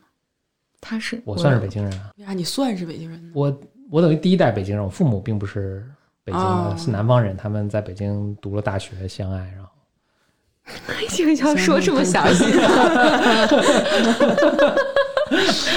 你你你现在在哪儿读 MBA 我以前在哪儿读的 MBA？、啊？我以前在美国读的 MBA，在哪在哪个哪个城市？呃，在旧金山，斯坦福斯坦啊，福斯坦福啊。斯坦福读 MBA 读几年呀？两年都是两年一般。本科学没我在想呢。本科学啊数学，学数学，然后那你你是 MBA 一生一个准儿，对，找我就你就找找别申了，找你去何峰帮你去给他们讲课就完了。啊，嗯可得了吧？真的真的啊！但是你如果真的是想不开想申的话，啊或者就想休息两嗯嗯。但是他们那个就是呃那个加州的呃天气那个就是地理环境啊什么玩的。确实特别好啊，所以你就想去，反正钱也挣够了，然后就两年。啊，不，我不一一年半吧，差不多一年一年半嗯，一年半多少多少钱呀？大概 公司给出，现在五六万美金学费，读 MBA 得两两百多万人民币。应该不用。哎，没没没没，不不会不会这么高，不会这么啊，高。应应该一百万一百万人民币以内应该能读完。但它这个啊，它这个涨得特别快，它这个涨的是超过通通货膨胀的这个。啊、因因为因为枫叔可能也二十年前读的。对我二十年前啊，对，所以 没没有20年没有前二十年前，没有二十年，那你十年十十 年吧，我是十年有了。十年前就那么贵了？十年前很呃啊不不，我说的是大概现在的价格，所以我有点不太确定啊。哦，嗯太贵了，算了，年数太贵了。哎，但不，其实没有啊，就是它呃有各种各样的那个奖学金奖学金啊什么的，你可能像可能最终你要付的可能差不多一半的钱，而且其实它有些专门的，现在奖学金可多了，有专门针对呃呃中国同学的啊，是是真的有啊，就是给中国的全奖奖学金，还有专门就是全奖奖学金，还有什么给女性的奖学金，反正就奖学金特别多。那我应该我在想的是，我应该不会读 MBA 吧？谢哥想读 MBA，我先替他问一下。那也可以啊啊，谢哥申可能有点悬，没有，谢哥，谢哥现在我们公司 CEO 呢。嗯我开玩笑。我是我应该不会去读 MBA，我要是有闲心读书了，我可能会读个电影专业对啊，嗯电影啊，我编剧啊这种的。读 MBA 就不太擅长了吧，可能。读也 MBA 不也真的不用读，我其实都劝大家不别读。读吗 MBA 不用擅长任何东西。一般都是没有什么特别擅长的，有擅长的就读自己擅长的嘛。行，过两年要挣够钱，可能读电影啥的挺好，嗯，开心。读哲学吧，我觉得既然有钱读书了，你就读一个不挣钱的专业。我老是觉得，我觉得读书是一个特别奢侈的消费。既然有钱出国读书了，你就读一个很形而上的专业。嗯好啊，雪雪琴，你你现在如果你的人生还能再增加一个技能的话，你想增加什么呢？跳舞，跳舞。因为什么舞啊？随便什么舞吧，我觉得跳舞减肥，然后呢又好看，就老有客户让我跳舞，我每次都很尴尬，就我真的四还是肢回到工作四肢极其不协调，那我也很羡慕那些会跳舞的，但我觉得跳舞这个，我以我的四肢协调能力来说，就一万会儿学习不好。但是跳舞有很多种嘛，啊。呃，比如说一个极端是芭蕾，就是你得跳的特别的那样，然后日常的跳舞其实就是瞎瞎晃就行了。怎怎么能是瞎晃那怎么能是瞎？晃呢？人家还是有讲究的。跳对于我来说气死瞎晃，跳爵士的那些气死瞎晃。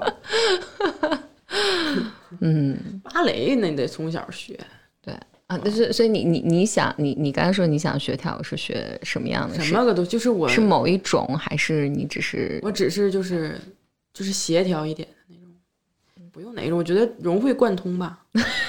那就是瞎晃，会晃就行了。最最后我们有一个那个呃抽抽签儿的问题，最后有一个三选一，我可以都回答，然后你们选一个剪进去。好啊。嗯你手机里最近三张的照片是啥？我最近的三张照片儿，就只算照片不算视频哈。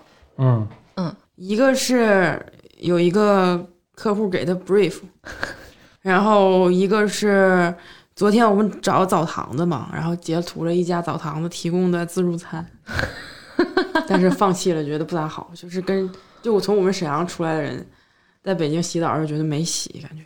然后还有下一个是我们公司的开户许可证，哎呦，都是工作，两个都是工作相关的。两个工作嗯。对，哎，我给你插一个，我想问一下，哎，我我我人生很少有经验去那个泡澡，就是是东北的泡澡，哎呀，就是和北京泡澡差别在哪儿呢？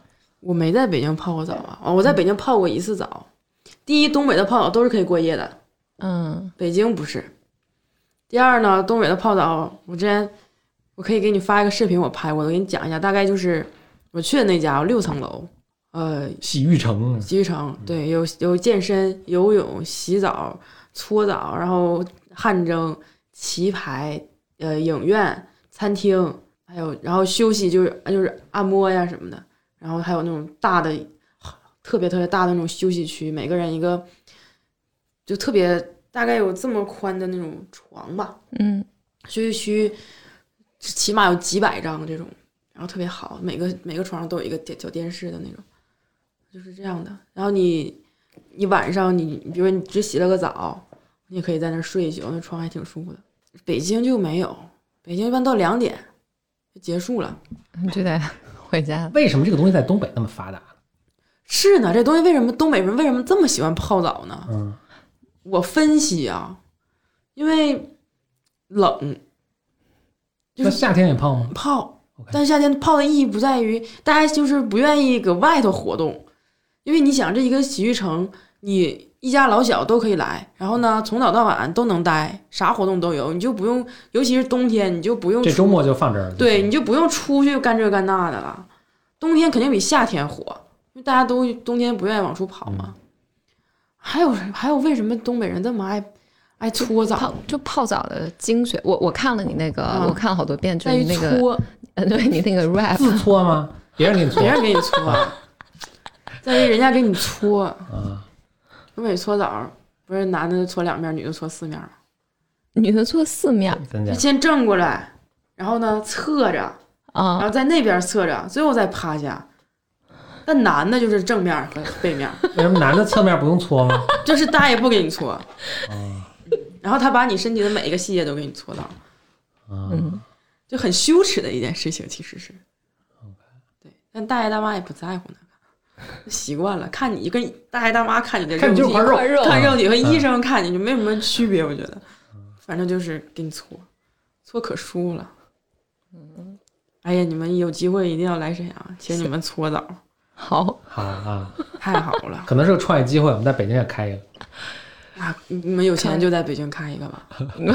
没没给钱，拉投资，介绍一下你的投资人，我们东北洗浴中心，你建一个好点儿的，那都得个上亿。嗯，嗯你到时候你们去，你看找个老板在北京开个分店啊，哎呀，太好了！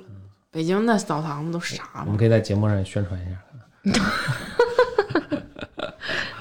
行，第二个问题，你最近购物车里想买还没下单的是啥？我猜啊，说不定会跟老金，我不负责，我不因为我购物车里全是全是给毛孩子用。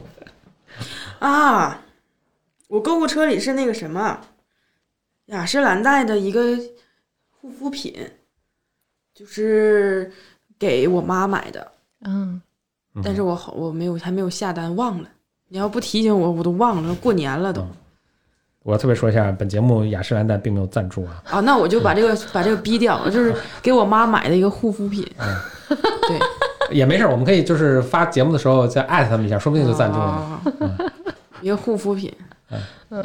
这个是给你妈买的礼物，对，就是过年了嘛，然后给嗯她买一个啥，忘了忘买了，不是一直没买，忘了。你最近手机里呃播放最多的歌是什么？手机里播放最多的歌是那个，我再看一眼啊，哇，要问我这个问题，我不知道哎。你都不放歌吗？哦，你是随机放，你根本不在。我也是，其实我也是，但我会不，因为我在飞机上，我会不停的播放单曲循环。曾经播放的，因为它就是保存在本地了嘛。对，看一下播放最多的歌，咋找不着了呢？最近播咱以后这问题固定之后啊，找那个赞助就容易了。最后这问题就是，你最近加一个什么？哦，我刚加了一辆特斯拉，啊、特斯拉是赞助了本节目还有啥？那个李荣浩新歌《老友记啊，啊，《老友记》这期节目可以叫点题简老友记直了啊，对对对感觉我们没有设计啊，真的就是这么》。发。对对对，因为李啊荣浩最近发那个，但他那《老友记》唱的就是跟旧朋友散掉了，就是背后捅我一刀那种。早晚有这一天儿。你们不回答这三个问题吗？我们也可以回答一下。那我来问简历里，你你还问吗？我可以，我就你俩有想买？没买的吗？我还挺好奇的。我看看啊，我还真有。三公里多好，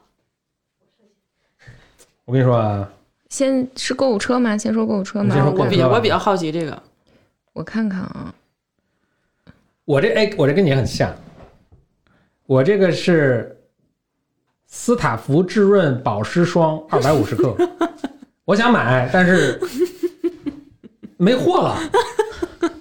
我我以前吧，就这我微博的发的原因嘛，就我以前是呃，就用特别普通的用嗯保湿的，我现在想升个档次嗯。啊，所以就想升级一下，所以就改想用这个，嗯这样。我我我这里面有一个，大部分我想买一个热热水机，啊，就三秒即热那种，对，就是放在我的那个放在我办公室了，因为我我那屋离我们公司的那个饮水机特远，嗯，所以我我那个还挺好的。哎，不用买，家里有一个，我我能给你装对上。次就是这么说，我们家里那特丑，我想买个名牌产品好吗？嗯，对嗯，这是我购物车里的。我手机我手机里第一个图是那个一个微信表情，然后还有两张是我们自己的那个猫狗，你自己画的啊？呃，我们公司的，哦我们公司漫画师画的，就就就这两个。啊，我们有一个小 IP，之所以会画它，是因为那个我们今天在群里在说说我们现在那个猫狗漫画师，这个猫巨胖，现在胖、快胖出我们的那个审美界限了。嗯然后我就找出了他们俩九月份的时候还很瘦的样子，拿出来给设计师看了一下。我这照片，呃，一个是工作相关的，这是咱们录节目前，我们那产品经理说有些想法，我们要商量一下，我怕忘了截个图，工作相关。哦，还有一个是我们那个，就我们以前做节目的粉丝群，他们嗯组了各种各样的兴趣小组的这个呃微信群啊，然后就是列了个清单发给我，我就把这截图收下你们这好厉害呀，我们好！几好几十个群了，现在。就是像台湾、日本有一些广告，或者你讲一个你印象比较深的，你看着很渴望的，是那种有故事性的吗？还是一个抽象的，或者都可以。画面特别美，或者是哦，不是故不是画面特别美那种大片儿的，对，比如说，比如说我之前特别喜欢的一个那个，呃，日本的一个广告，就是那是一个牛奶广告，然后它一开头是一个毕业典礼，就是那奶牛表彰大会的那种，类似于那种毕业典礼，但是看不出来，就是你看上去像一个像一个 cosplay 的 party。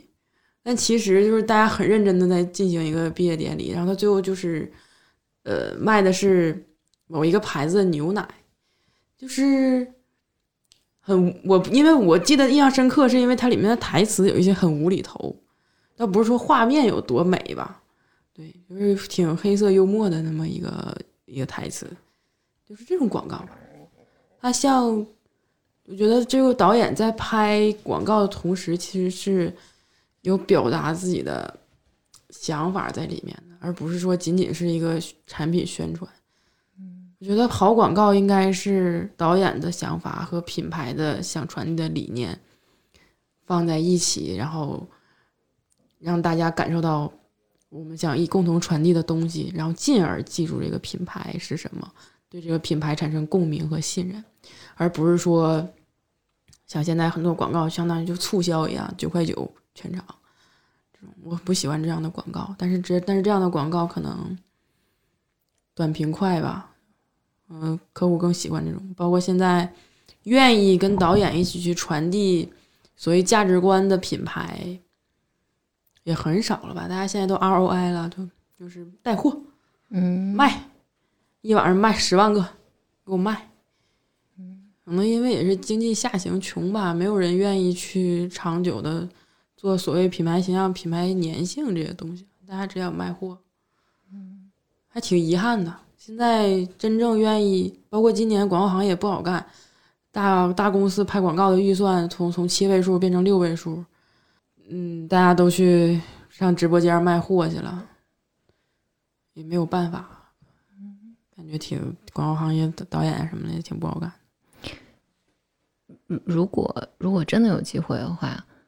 你会想传递一个什么价值感呢？或者有没有有没有哪个价值感或者一些想法是你无论拍什么广告你都愿意或者渴望表达的？当然，肯定我们要看品牌要传达啥。但是我自己的话，我我一直比较，其实我特别讨厌聊价值观这件事情，因为我觉得这是一件特别主观的事情，不是大家拿在一起商量的东西。然后我我唯一愿意愿意呈现的，或者是希望分享给大家的，其实就是我不知道怎么形容，就是个性吧。嗯就是不管你多大年龄，你要有一个自我的东西在。不管你觉得这个对不对，别人喜不喜欢，你要有一个自我的判断，并且为自己的判断负责。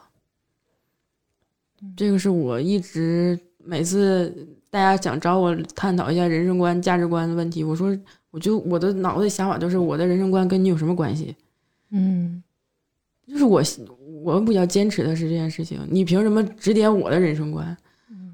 我我为什么要听你在那里辩论我的人生观对不对？我没有危害社会，没有危害他人，这是我自己我的自由。我很希望传达的是一种每个人你有权利选择自己的生活方式，并且不被他人指点，这个是个人的自由，并且我们也没有权利去指责别人。如果他没有危害你，没有危害社会，啊，我觉得我们没有权利去指责别人这件事情。我现包括是就是可能我做自媒体做的久了之后，也会觉得大家特别喜欢批评别人。这个人跟自己不一样，或者是这个人你就是觉得他不对，你就批评他。然后大家特别喜欢辩论，对于一些事情，然后就做到道德上的辩论。因为道德是一个，你说它是一个具有社会约束的东西，那其实是个很主观的东西。我就特别不喜欢这种，我希望大家都有自己的，就起码你别管你自己，可以没有成熟的体系，但你就别管别人。就是我比较想传达的，可可能我太，但这种啊，我觉得可能不太被大家接受。因为大家在慌乱的时候、茫然的时候，特别需要一个价值观上的领路人，告诉我这样是对的，我照着你这条路走，我自己不慌。那我觉得这对个人来说是挺挺不好的一件事情，随波逐流的一个事情。所以这是我做内容的矛盾之处。我不希望大家觉得我是对的，年轻人焦虑吧，它导致的这样的讨论、辩论，然后批判盛行。可能是需要，我就觉得我老觉得二十多岁的人没有资格做别人的人生导师。你们也别相信我，我说的也不对，但我希望相信你们。我我能说的就是希望大家都相信自己。嗯四十多岁人说话，你也就选择信。小马过河嘛，谁知道呢？他过的那条河和你过的河都不是一条河了。对我我觉得可能不是二不止二十多多岁人焦虑了，就是我觉得你看四十五十六十四十五十的人还需要一个别人引领的那么一个价值观吗？就可能有些人就一生也没有超越出这个阶段，我觉得挺正常的。甚至我的甚至觉得可能默认就是大家其实很需要，或者大家认为自己需要吧。就是我觉得绝大多数人就是作为人类这个种族，你要给自己做一个选择，然后并且承担由此所带来的责任，对于绝大多数人来讲都太痛苦以及太困难了。所以我觉得人类作为一个种族，这个我觉得跟年龄阶段没关系，就是永远都是希望有人给我一个明确的方向，这样这样我就不用为自己承担责任了。嗯，就是如果我的我的人生没过好，这都是别人的错，反正我不用承担责任了。我觉得人人好像永远都是这样的。我对这种我倒没有那么苛刻了。我在看这个没有那么那么更批判的色彩。我我首先很认同，就是说，哎，其实如果我能为自己做主，我自己去做自己的决定，并不去干扰别人，是一个很理想和一个整合的更好的一个人的状态。但是，就回到简历里说的，就是人作为一个这个物种，就可能很很需要这种生活中的笃定。嗯、你比如西方以前是基督教，其实基督教它它是给你一生规范的，怎么生怎么死都是规范的挺挺好的。嗯有生存手册，嗯，或者咱们东方国家，中国其实它的伦理也有，不管是来自孔子还是来自佛教，它怎么生怎么死，怎么度过你这一生，其实是有比较清晰的定义的。那大家其实笃定很多嘛，那我就沿着这个生活去做就完了。但是这些系统其实现在现在都会有一些被挑战吧。那回到回到咱们这快乐这个话题，那可能人是有更多自由，但你看人是会更快乐吗？可能还会，说不定会起到一个反相反的一个效果。嗯，就但自由很困难，真的是。所谓自由，大多是痛苦换来的嘛。嗯但是，就是我会想，这人肯定是需要一个规范的，但是这个是对的吗？这可能就没法说对错了，就是人进化成像这样一个物种，嗯这个对我们人类，这这对整个人类好像对人的智力是一个污蔑哈。不是不是污蔑，我说对这就是是是这个物种必须的吗？我不知道，但是我觉得这是至少有一个很大的可能性的，因为人其实一就不是这种咱们作为一种灵高级灵长动物，你看我们的进化历史上，我们其实一直是一个群居的一个动物。我嗯觉得有有可能是只有这样，就是人类才能作为一个集体生存下来。嗯，但是它对于它牺牲的是个体的幸福感，某种程度上，嗯那回到我之前说那个 E.O. Wilson 那个，他他他研究昆虫还研究人类啊，都是社会化的两种动物。他就说这两种动物在在动物界是最成功的，就社会化昆虫就是蚂蚁啊什么是特别成功的。然后人类呢，作为在进化的另一个极端，高等的灵长动物，人类也社会化，人类也非常非常的成功。他就说每一个个体在这样的高度社会化的这种社会中，就永远面临着一个我自己的需求。和我这个集体的这个需求的一个很本质上的一个矛盾。每种文化甚至每个物种都有自己去解决这个的一个方法。你看蚂蚁就解决的非常极端，每一个蚂蚁都是克隆，你就不要有自己的那个意识了，你就完全为我们这个蚁巢来服务。至少人类社会解决其实没有那么极端，但是不同的社会肯定是在把握出了自己的尺度。嗯，激活它可能激活了，容易激活人内在的恐惧。就不管是我跟别人不一样，我我会害怕，我也不知道这个害怕是什么，但就是害怕。嗯，对于群体里其他人来讲，也会觉得害怕，因为是个威胁。我我我觉得它是个威胁、危险，或者，但同时某种程度上，它也挑战了大多数人的会对自己已有的坚持的东西表产生怀疑了。对对对，然后这而这个是就是这个是碰到人的那个自恋的那个呃疼痛的，就就就会形成这种呃这种状态吧，我觉得。不过雪琴刚才说这个，我我就能某种程程度上理解，我觉得你做的所有东西里面是不传递价值观的，嗯，嗯，但是你的幽默和你的你的段子和你的嘲讽里面是有质感的，某描种质感某种质感。我还我还现在没有办法没有办法形成语言。至少它吸引到你会去喜欢。对我，我觉得这也是吸引绝大多数人，就包括比如说吴亦凡的呃那些东西，我觉得他他会爆火是有原因的，因为他看起来是一个漫不经心的段子，我不知道是不是个段子或者什么，就是看起来是一个行为，一个动作，对对，一个行为，一个动作，一个让大家觉得特别有反差、特别乐的一个事儿。但是我不希望给你带来压力，但我 但我觉得，我觉得它是有艺术感的。哎呦我的妈！对，就是它里面有有嗯，就有点像，就因为包括你的那个呃呃 rap，就是那个澡堂嗯，对，澡堂翻面儿的那嗯个、那些段子，就是我不知道怎么描述，是有很真实、很真实的质感在的。嗯，就是它不是一个我为了取悦大众，呃，或者不是为了我我为了做一个东西而做的东西，这个是有有区别的，哎有有很大的区别。嗯，就是有点像段落之间的留白是有 是有它的。就像刚才简是历就是五秒钟没说说话的那个留白，是有它的意义的，有质感啊。有质感在的，嗯，所以我觉得我现在就是做多了，我觉得我找不到一开始那种骄挺骄傲的。当时就是我拍最开始那个东西的时候，就是我是根本不 care 你你怎么看我的，但是你做着做着就是会有很多的束缚，我会去想，就是我应该怎么做，习惯性的啊，我觉得我应该怎么做，而不是说我想怎么做。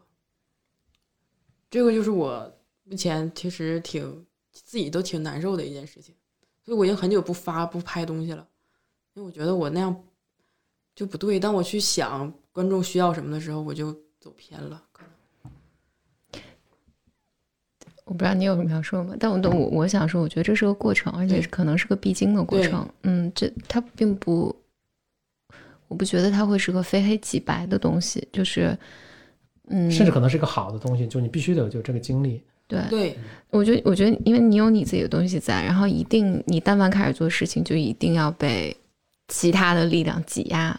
嗯，挤压的时候，我觉得会给带给人一定的感觉是，呃我我没有了，或者我变了，嗯，然后我也许失去了以前的东西，但其实没有，那那些那东西都还是在的。然后这挤压的过程只是一个心理咨询里面，我们一一般把它叫做治疗材料。是有了这些挤压和材料之后，我觉得你的自我才能才能在真实的世界里面打磨出你 你真的样子来，是个过程，不是不是结果，对，不是结果。嗯还挺痛苦的这个过程，嗯，很痛苦，很痛苦，人生就是很痛苦，太痛苦了。这个过程，我不断的陷入自我怀疑里。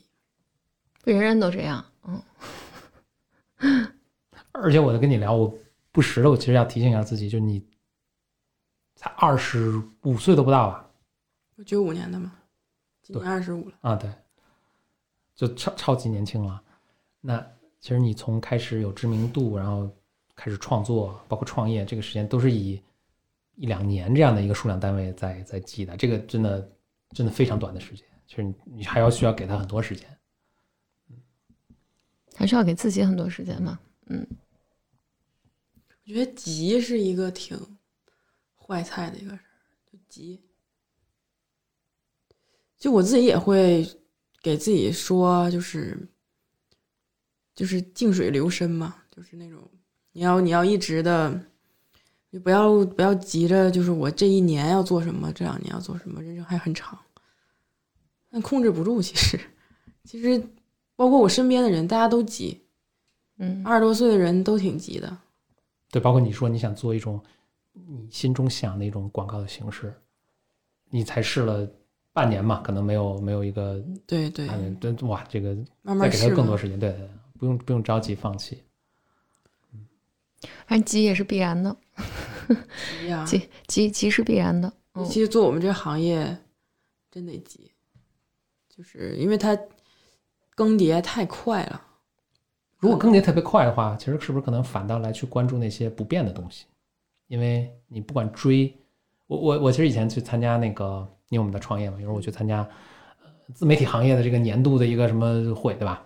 哇，所有上来人都跟你说，我也很理解他们的立场出出发点了，就是我都要给你讲讲过去三个月，恨不得过去上来都会说啊，我本来准的是一准备一套 PPT，但我上来之后又又赶紧改了一套，因为过去这一礼拜这个东西又变了，对吧？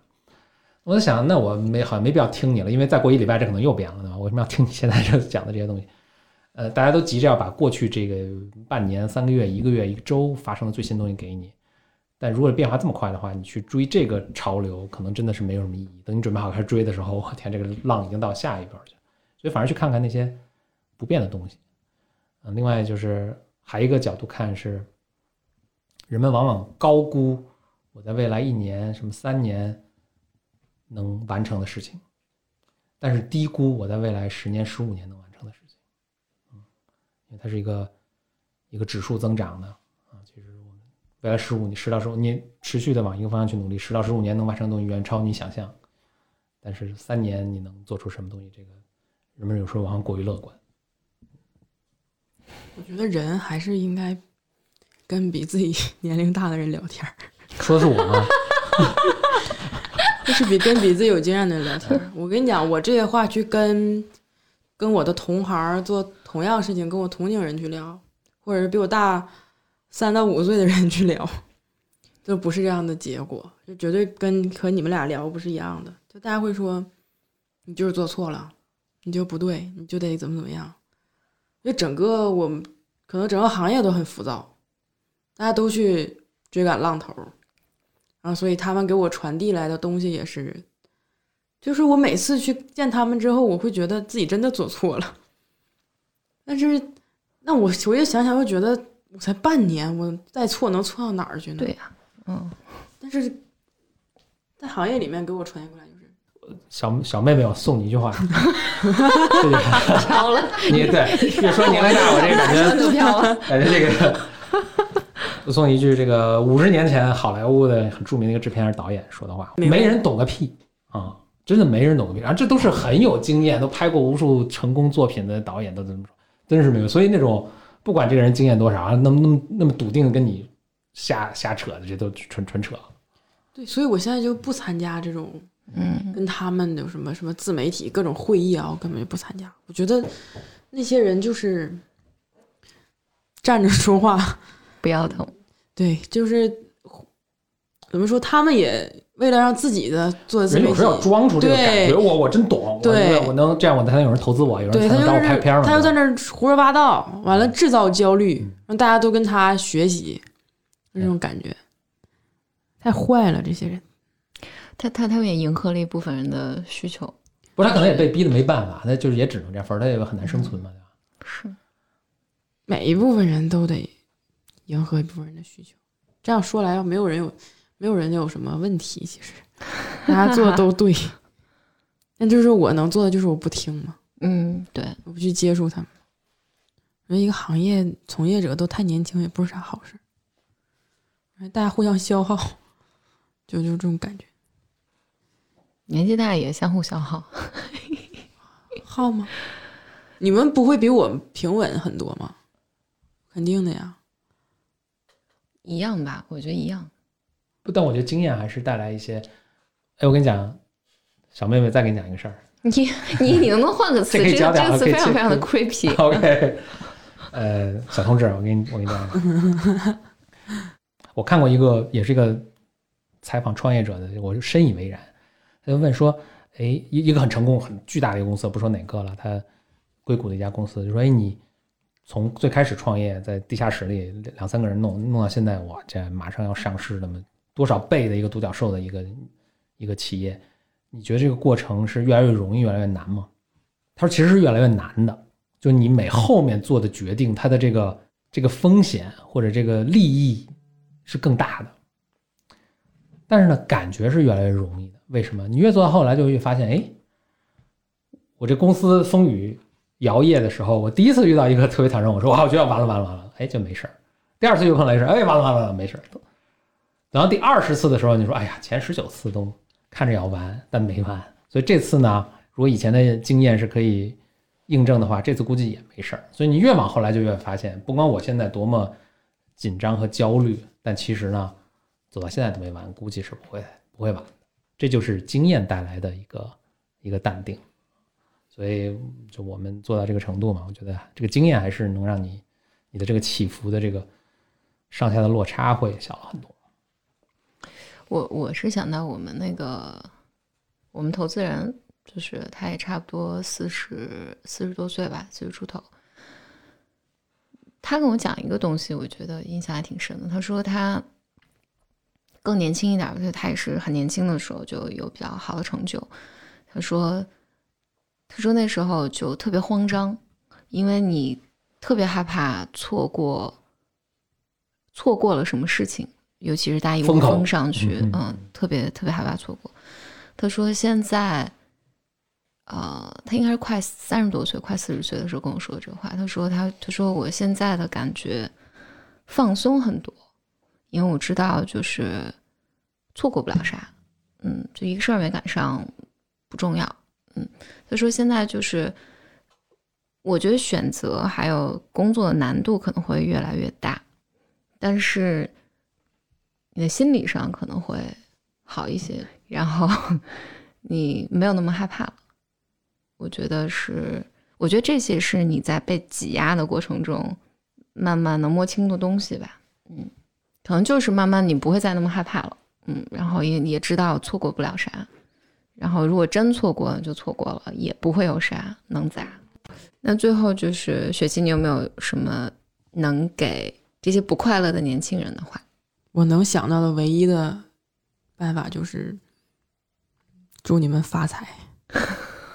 赞。好，今天很高兴雪琴来嗯，也祝我们节目，也祝雪琴二零二零年发大财。对，大家都发财吧。那我还想祝一些那些快乐的年轻人也发大财，好，不要孤立了他们，大家也要发财。快乐的年轻人发财没那么重要。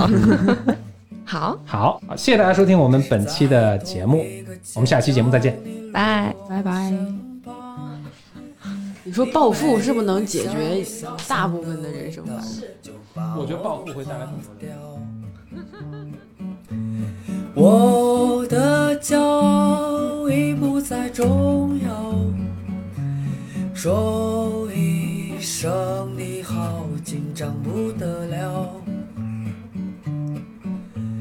你的脸上写满了。